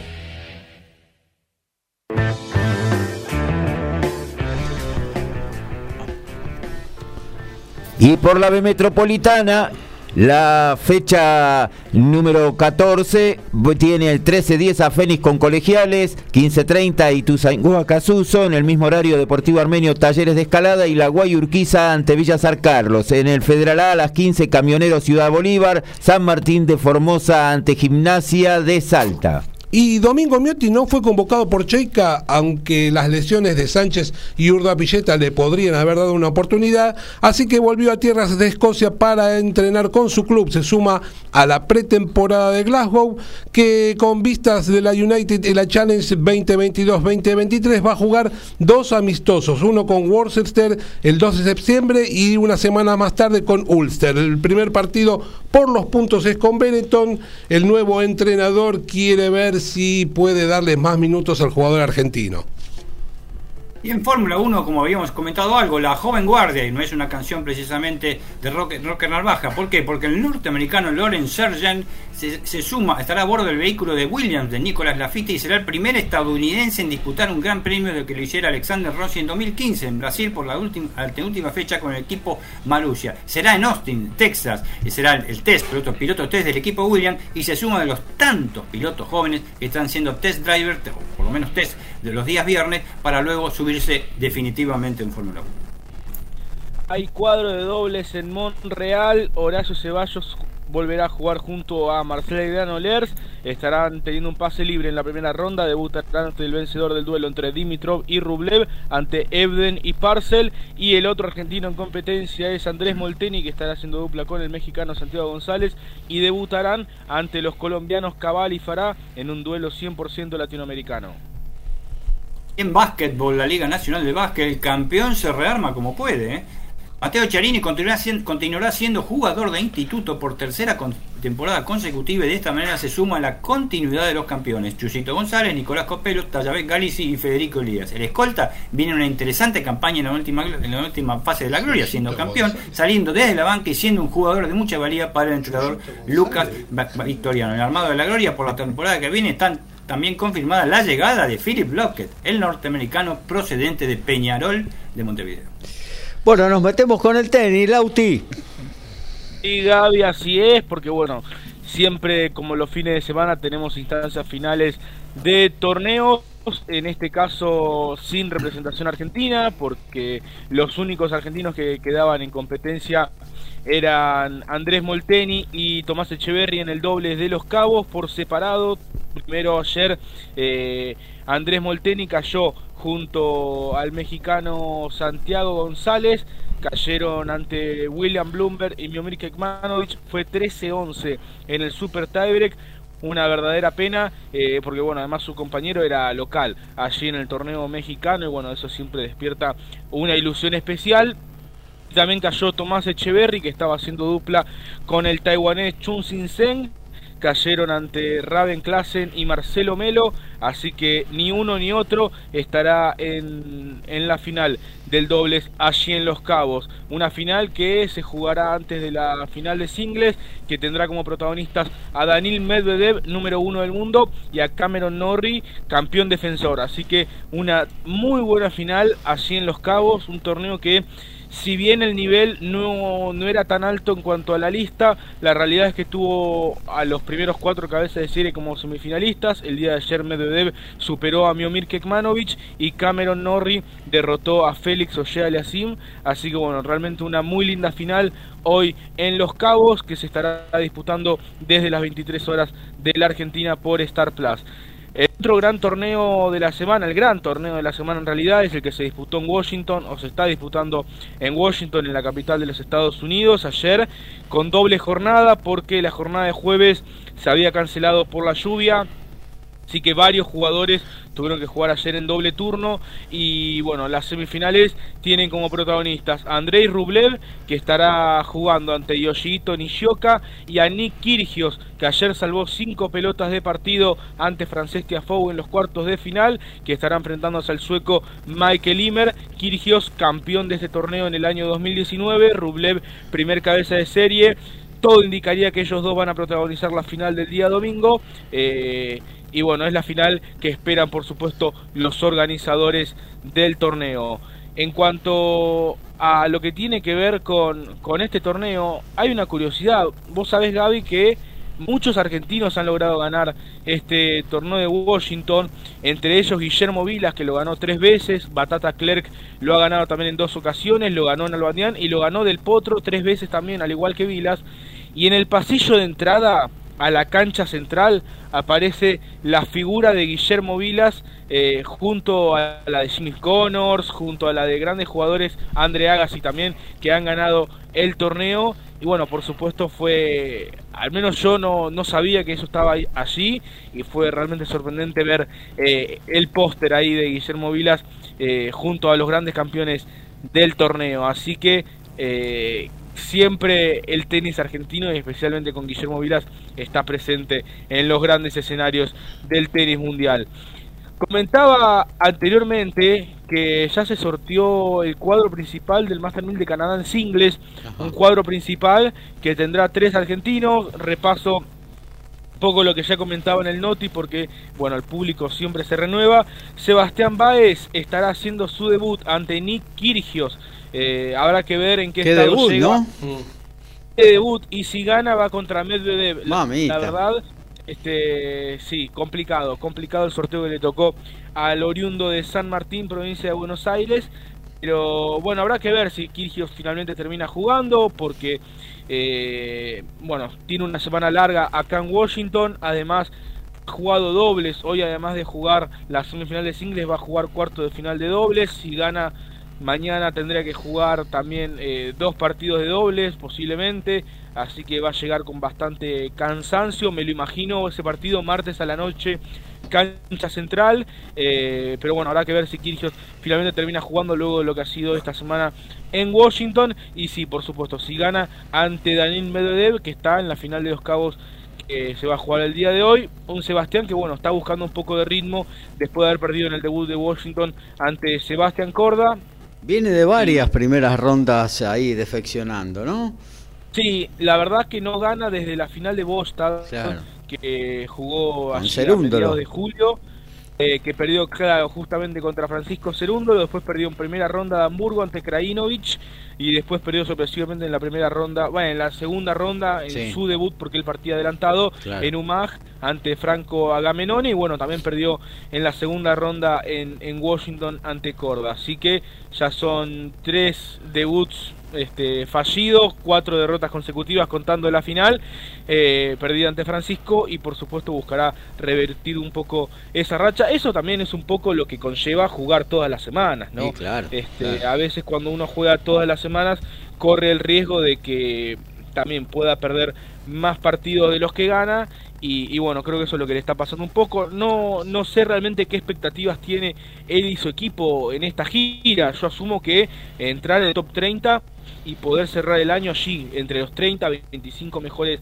jugadores del mundo, pero sí es cierto que de acá en más se juega todo cemento en el circuito ATP y por ranking no puede jugar circuito Challenger, por lo cual todos los puntos que sumó el circuito Challenger en esta etapa del año no los va a poder defender en esa superficie en polvo de ladrillo, sino que va a tener que hacerlo en el circuito ¿Cómo- ATP. ¿Cómo es, Estados cómo Unidos es, como cómo, perdóname, Lauti, cómo es el tema este de si tenés un determinado ranking ya no podés jugar en Challenger? Sí, sí, Gaby, si vos sos top 50, no te podés anotar a, a los torneos Challenger. Ah, mira. Sí se puede dar el caso de que la ATP te apruebe una excepción, suponete, un jugador que estuvo lesionado un tiempo por alguna cuestión, sí, se sigue manteniendo dentro del top 50, pero bueno, necesita ritmo de juego, va a jugar Challenger, bueno, en ese caso la ATP le aprueba esa excepción para que pueda disputar el, el certamen.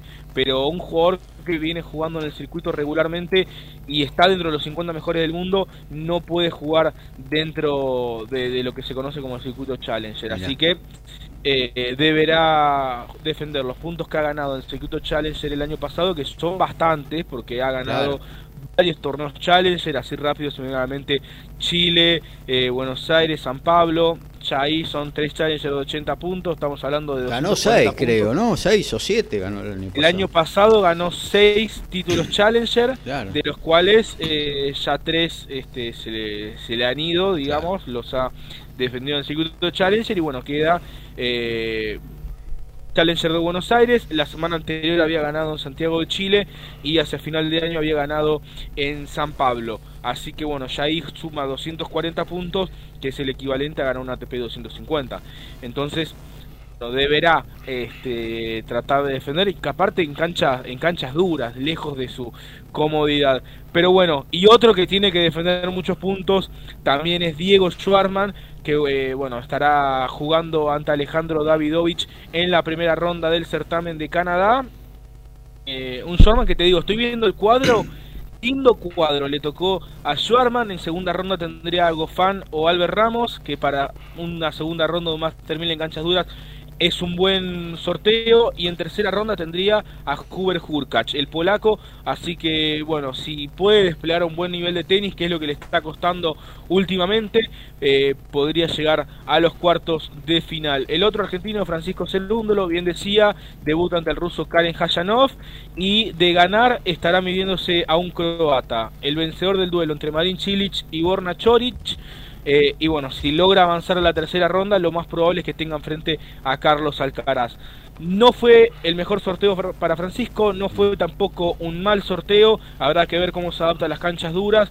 Eh, dentro de los argentinos es un poco el que mejor eh, adaptación suele tener. Él estuvo un tiempo estudiando en la universidad en Estados Unidos, dejó rápidamente, pero una buena adaptación a las canchas duras. Bueno, será interesante. Además, bueno, hizo semifinales en Miami Claro. este año, ni más ni menos. eh, que fue el mejor resultado de su temporada, sacando por supuesto el título en Boston. Así que bueno, habrá que ver cómo se adapta Francisco allí al cemento de Canadá. Para cerrar, Gaby, te comento lo más interesante del día de hoy entre las mujeres, semifinales en el WTA 500 de San José, un torneo que se disputa ahí en el Silicon Valley. Eh, estará jugando Paula Badosa, la única top 10 que sigue en competencia. Eh, la número 4 del mundo estará enfrentando a la rusa Daria Kazatkina y la otra semifinal tendrá Shelby Rogers ante Verónica Kudermetova. Ayer Paula Badosa se quedó con un gran partido ante Coco Goff y bueno, eh, es un muy lindo torneo allí en medio de, de San José, en California. Realmente los horarios aparte muy amigables. Así que bueno, todo también por Star Plus. Y si Paula Badosa gana, quedará apenas un punto de ser la número 2 del mundo. Así que eh, interesante seguir la trayectoria de la española allí en California. Lautaro, me voy a poner un segundito en la piel de nuestro especialista en boxeo y le pregunto, ¿usted aportó con su tarjeta de crédito para el video de Ashley Hackleroad?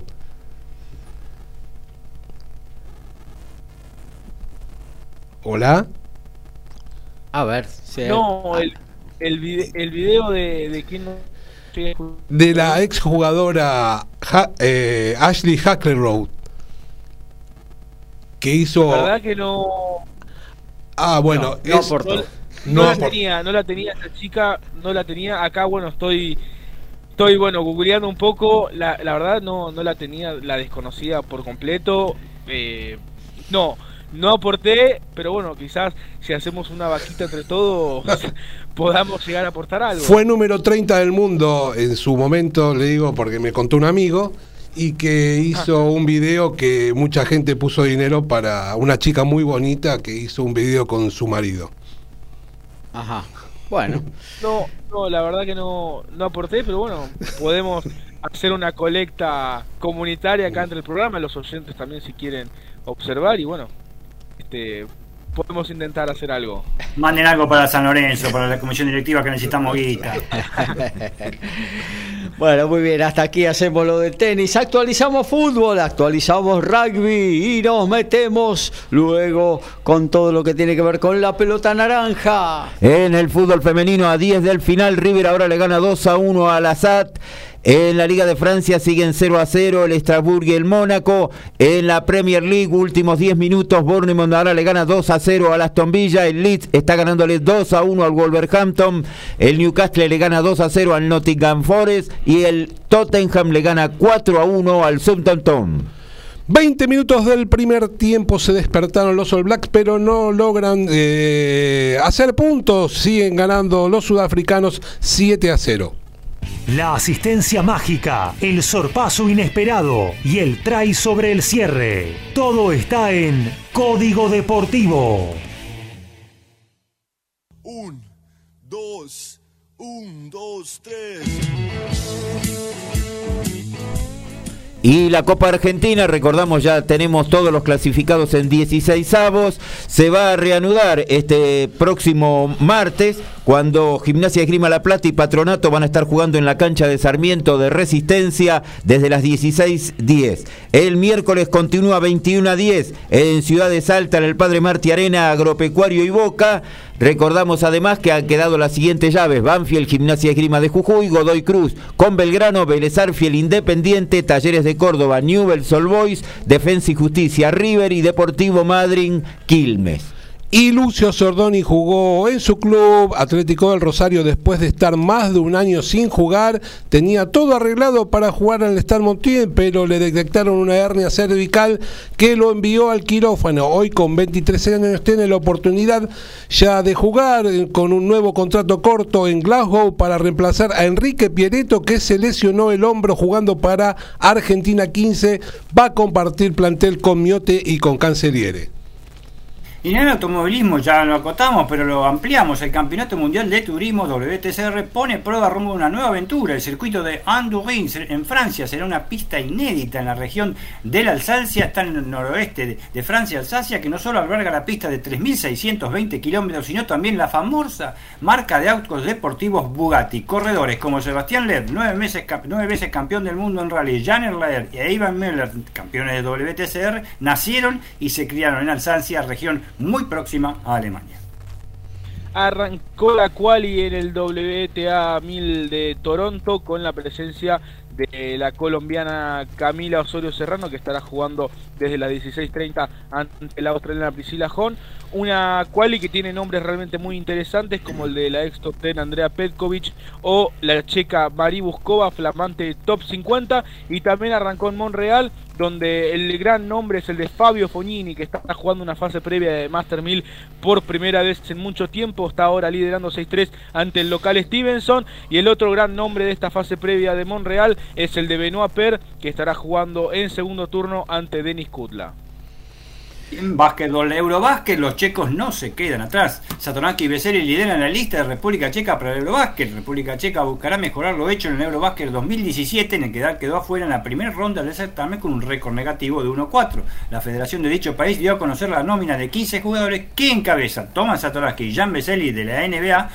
Los dos jugadores serán compañeros en Barcelona de España tras fichar en el reciente mercado europeo. Y el joven Bit Crexy de Oklahoma City Thunder de la NBA será uno de los que acompañan a esta dupla. Magdalena Zimmerman en golf quedó eliminada del abierto británico de Escocia, había igualado el par pero acumuló 11 golpes sobre el mismo y no superó el corte clasificatorio. Nos vamos a meter con la pelota naranja, Dani Medina. Por supuesto, la pelota naranja, que como decimos es este, el, el monumento a la inactividad en el mundo, pero no, porque acá en Argentina se está disputando, se está disputando un Claro. claro. campeonato que ahora estamos, vamos a comentarlo. Pero antes que nada, Sí. calendarios a morir, este, se lo decimos a la gente, se los recordamos rápidamente para que tengan en cuenta. La NBA, temporada regular, octubre del 2022 a abril del 2023. Los play-in van a ser en abril del año que viene, 2023, y los playoffs de 2023 van a ser del 30 de mayo a las finales de junio de 2023. ¿Por qué se lo detallo? Ahora van a ver, porque en la Liga Nacional de Básquet también los el próximo torneo se va a iniciar el 5 de octubre con 38 equipos en la fase regular, 19 partidos por equipos hasta el 23 de diciembre, que serán las fiestas navideñas. Los cuatro mejores equipos de esta primera etapa jugarán la Copa Super 20, que tendrá lugar entre el 6 y el 8 de enero, tras el receso. Luego, hasta fines de marzo, se desarrollará la segunda vuelta para completar los 38 juegos restantes. La serie regular finaliza el 31 de marzo y la gran diferencia con la No sé hasta qué fecha se van a jugar los playoffs porque no le informa la Asociación de Clubes de Básquet y tampoco la Confederación Argentina de, de- Básquet. Y la Liga Argentina se inicia el 15 de octubre, será hasta el 21 de diciembre con la final 4 incluida, muy similar al tema a la Liga Nacional de Básquet y luego la serie regular. La también la, el tema de reclasificación, playoff y los play-in, desde ya que están en esta, eh, en esta instancia, todavía no hay fecha. La Eurobásquet, lo más reciente y lo último para que la gente tenga en cuenta como calendario para ver buen básquet si es posible, es del primero al 18 de, de- septiembre. Grupos, octavos, cuartos, semis y final, con la verdad, señores, un verdadero campeonato del mundo, ¿eh? porque van todos los europeos que juegan en la NBA y que están desperdigados por toda Europa y por toda parte del mundo. Será, si Dios quiere, y ojalá, ojalá que algún canal de cable pueda llegar a dar, no lo creo, no lo creo, va a ser algún canal de cable que no sea muy popular por ahí, pero este eh, eh, puede llegar a darlo. Eh, el tema, lo que decíamos que se está disputando en Argentina, es algo muy importante, porque es el, el sudamericano femenino de básquet de mayores, ¿eh? y está la final con todo. ¿Por qué?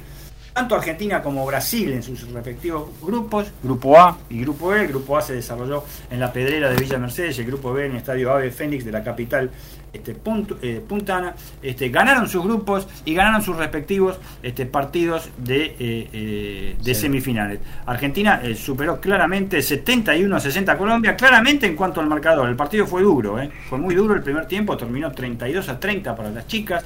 Explotó mucho en el segundo tiempo, una gran defensa colombiana. Los colombianos eh, son sin ninguna duda el tercer equipo en Sudamérica. sin ninguna duda, y han derrotado a Argentina varias veces, este, pero se, destapó con todo el, alero, la escolta, mejor dicho, Luciana de la Barba, que fue la, la MVP del partido, esta base de Lanús, mejor dicho, la base de Lanús, no la escolta, eh, anotó 23 puntos, 4 de 7 en triples, robó dos pelotas y tomó dos rebotes en 32 minutos de juego, una eficiencia de más 20 para la parte femenina y sobre todo para un equipo argentino es altísima, Gaby. La acompañaron Agustina Burani, que fue con 14 unidades, con 4 triples ¿m? y dos tiros libres de, de esas 14 unidades, es la goleadora del, del- del torneo en cuanto a Argentina. Andrea Boquete, 13 tanto y 5 este, eh, recuperos, importantísimo. Y Melissa Greter, la figura de Argentina, que tuvo nada más que 3 puntos y 11 asistencias, pero que a los 4 minutos de juego se retiró por una lesión. Así que algo fundamental y sobre todo para el día de hoy. ¿Por qué les digo para el día de hoy? Porque Argent- Argentina jue- juega la final con Brasil. ¿Mm? Brasil le metió un 105 a 54 a Venezuela. O sea, le sacó nada más ni nada menos que 51 puntos. ¿eh?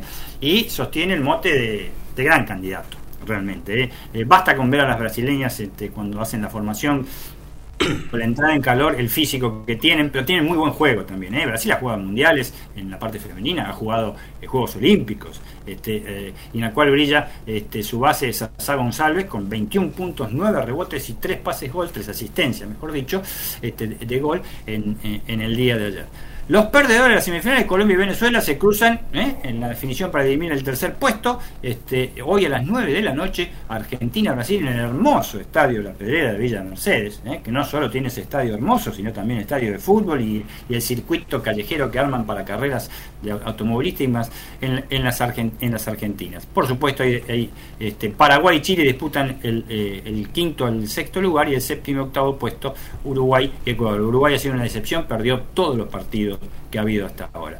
Eh, el partido tiene mucho tinte de revancha, Gaby, porque Argentina en el 2018 en Tuja, en, Colombia, derrotó a Brasil 65 a se- a 64, faltando 2,7 segundos. Este, este, a las brasileñas con un doble justamente de Melissa Greter, ¿eh? que es la que ayer casi no pudo jugar, que es la más importante jugadora argentina. Así que las brasileñas vienen con no digo la sangre en el ojo, este, pero vienen con todo. Y Argentina se desquitó de Colombia lo que pasó en los Panamericanos de Lima 2019 con el no juego por falta de espíritu deportivo por parte de las caribeñas. Eh, ya dijimos, tenemos más información de pases, pero esta es importante para Argentina, Gaby, porque bueno, Marco Delía estaba zapatero. Estaba, este, está entrenando con la selección argentina, el, a la pivote argentino, pero no, no tenía club, ¿eh? Claro. ya que eh, eh, había salido de- del equipo de Italia. Es nuevo jugador del Wolves. Yo cuando vi Wolves digo bárbaro, lo compraron los Minnesota Team. No, del Wolves de Lituania. Es un equipo italiano. jugó en Italia las últimas temporadas. El argentino tiene 30 años. está entrenando en este momento en Bahía Blanca con Argentina y fue como confirmado como nuevo jugador de este equipo lituano que después del Salgiris Kaunas después del Salgiris Kaunas es el más importante dentro de Lituania. Recordemos que las últimas tem- temporadas que tuvo este eh, eh, eh, Marcos Delía fue en el Trieste. Este es el último club que hizo muy buen desempeño, sobre todo en la última temporada. Por, por lo tanto, fue bastante sorpresivo el tema de su, su condición de jugador libre. fue, este, no, no, no lo cortaron ni nada por el estilo. Terminó el contrato y no lo renovaron. Este, el oriundo de Saladillo se está preparando con todo ¿eh? en Bahía Blanca y por supuesto para lo que serán las ventanas y la América Cup, que es el, equipo donde el equipo que dirige Néstor García. Será un nuevo reto en la carrera de Marcos, ojalá, porque va a una liga durísima, ¿eh? con pocos equipos, pero dura, ojalá y que le sirva de experiencia, por supuesto, para su participación en la selección. De participación en la selección, yo el otro día les había dicho de República Dominicana con respecto a eh, las ventanas. Eh, bueno, tenemos una ventaja, eh, la- porque lo estudié bien después. ¿Por qué? Porque juegan este, eh, eh, Towns, juega Horford eh, y juega, por ejemplo, eh, Eloy- Eloy, Va- Eloy Vargas, el, el, el- el- de Boca. el pivot que está en Boca Juniors, exacto. Pero eh, salvo Eloy Vargas, no van a estar contra nosotros, porque van a estar en la tercera, en la segunda ventana. ¿Mm? La NBA no los va a ceder de ninguna manera a estos jugadores. Y en la primera no nos toca con, con ellos, ¿eh? en los primeros dos partidos. La primera, lo decisivo va a ser obviamente Canadá, que son 15 NBA. No 12, 15 son NBA este, y, quedaron afuera NBA también de Canadá. Así que imagínense, vamos a ver cómo, cómo nos va en este momento. Habíamos hablado un poquito y con esto este, eh, terminamos este, rápido. Este, eh, sueñan los Clippers, ¿por qué? Porque Kawhi Leonard, la máquina, está lista para volver. ¿eh? El alero está en modo Terminator en este momento, hizo su aparición pública entrenando, se habla muy poco de él realmente Mucha mala suerte tuvo Kawhi Leonard. ¿eh? Estuvo una temporada y media parado por una lesión en la rodilla, pero se le lesionó también de la otra rodilla. Y es tan cerrado su círculo, no da este, bolilla a nadie, que el norteamericano este, va a volver y con todo, pero ahora sí, totalmente re- recuperado para un terrible jugador, ¿eh? que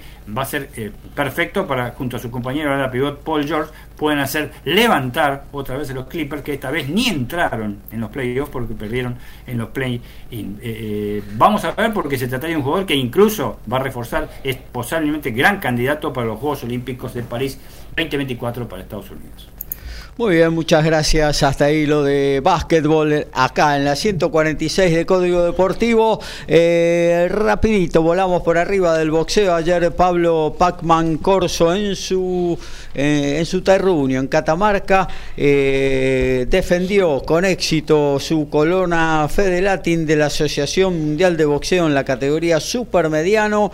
Ganó por puntos, la primera vez que el Pac-Man escucha el veredicto de los jurados, le ganó por punto en fallo unánime y amplio al, eh, a Facundo Galovar, el peleador tucumano de gran experiencia, se le subió un poquito la vara al Pac-Man Corso y bueno, ya sus puños parece que no fueron tan determinantes como lo venían siendo. Vamos a esperar eh, futuras presentaciones del catamarqueño para ver cómo, cómo se desarrolla. Hoy la pantera Erika Farías es campeona del mundo, se presentará eh, por intermedio de la plataforma Dazón eh, en eh, Inglaterra. Ahí disputará el internacional superligero del Consejo Mundial de Boxeo frente a Sandy Ryan. Otra muy buena pelea, pero que viene por Dazón, lamentablemente. Eh, Virgil Ortiz, el estadounidense, versus Michael McKinson a 12 rounds en categoría welter y eh, la estadounidense Marlene Esparza versus la venezolana Eva Guzmán. En Argentina, 23-10 va a estar el chubutense Jonathan Wilson Sánchez versus el bonaerense que venía de estar radicado y hacer varias peleas con triunfos en Norteamérica, en USA, eh, Guido Sram Gess. Esto irá, será por el título argentino Super Welter que está vacante y el dominicano, radicado hace mucho tiempo en Argentina, José Arias Olivo, y nacionalizado también eh, argentino versus el bonaerense Sergio Martín Sosa por el título argentino Super Gallo vacante. Amigo oyente, usted sabe ¿eh? que antes de cerrar cada edición de Código Deportivo los días sábados, le damos la agenda, le damos todo lo que usted puede ver este fin de semana por televisión, aquí en la 146 de Código Deportivo.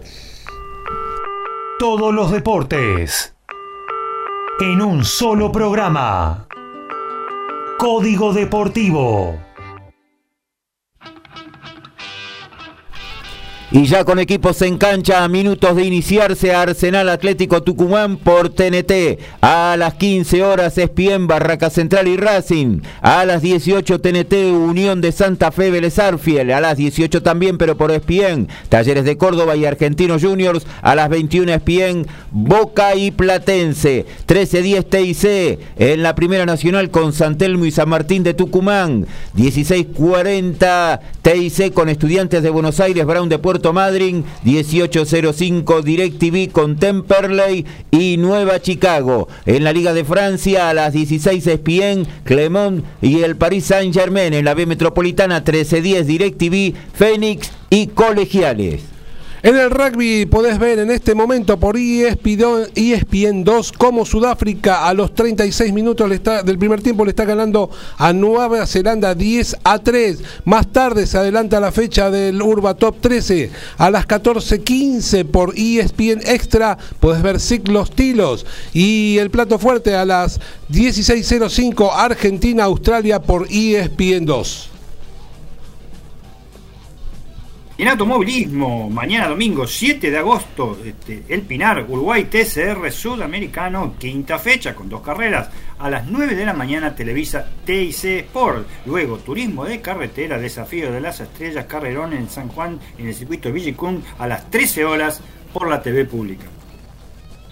Hoy, desde las 19 semifinales del WTA 500 de San José, Shelby Rogers ante Verónica Kudermetova.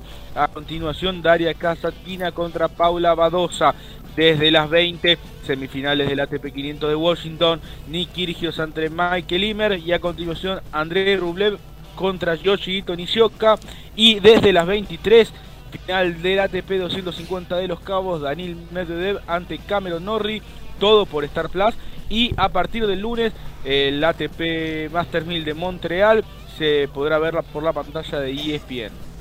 A partir de las Ah, perdón, perdón. Dale, dale, dale vos, dale. Básquetbol a partir de las 21 horas, la final del Campeonato Sudamericano Femenino de Mayores de San Luis, Argentina, ser de Villa Mercedes, de La Pedrera, desde ya por canal YouTube Fiat o Basket Pass para los que están este, afiliados. A las 15 horas la tigrense Erika la Pantera Faría versus la inglesa Sandy Ryan por DAZN, la plataforma multideporte también por la misma. A partir de las 22 horas podés ver el estadounidense Virgil Ortiz versus el inglés Michael McKinson por E ESPN 3 y Star Más. A partir también de las 15 horas el norirlandés Michael Conlan versus el colombiano Miguel Marriaga. En el ámbito nacional Teis Sport 23-10 el chubutense Jonathan Wilson versus Guido Ram. Todo esto por el título argentino de los Welters. Almuerzo con la patrona, o llega la bondiolita, reunión familiar o un sanguchito y a seguir. Tiempo de almuerzo, momento de despedida en Código Deportivo.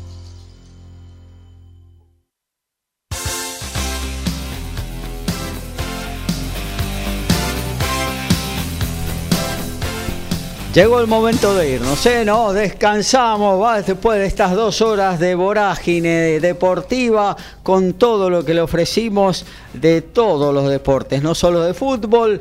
Eh, aquí estamos terminando la 146 de Código Deportivo. Recuerde que mañana en el aire de MG Radio, a partir de las 12, más divertido en radio con Iri Jaramillo y gran equipo, a las 16, línea de 5, fútbol nacional e internacional y pegadito, a las 17, Independiente River, el clásico del domingo. Lo vivís, te apasionás aquí en MG Radio. Horacio, gracias por estar. Hasta la próxima. Chao, muy buen fin de semana. Lo mismo para vos, Alfredo. Gracias, buen fin de semana para todos, muchachos de audiencia. Nos reencontramos el próximo miércoles. Lautaro, abrazo grande. Abrazo grande Gaby para vos, para los compañeros, para toda la audiencia. Muy buen fin de semana para todos y nos estamos reencontrando el día miércoles. Dani Medina, para vos también. Abrazo para vos, Gaby, para todos los compañeros, para toda la audiencia, como siempre. Y díganle a los de talleres que se hagan socios de San Lorenzo. Muy bien, lo vamos a, lo vamos a trasladar a la docta. bueno, nos reencontramos ¿eh? el próximo miércoles 22 horas con otra edición de Código Deportivo y todo el deporte. Que tengan un buen fin de semana. Chao. Chao.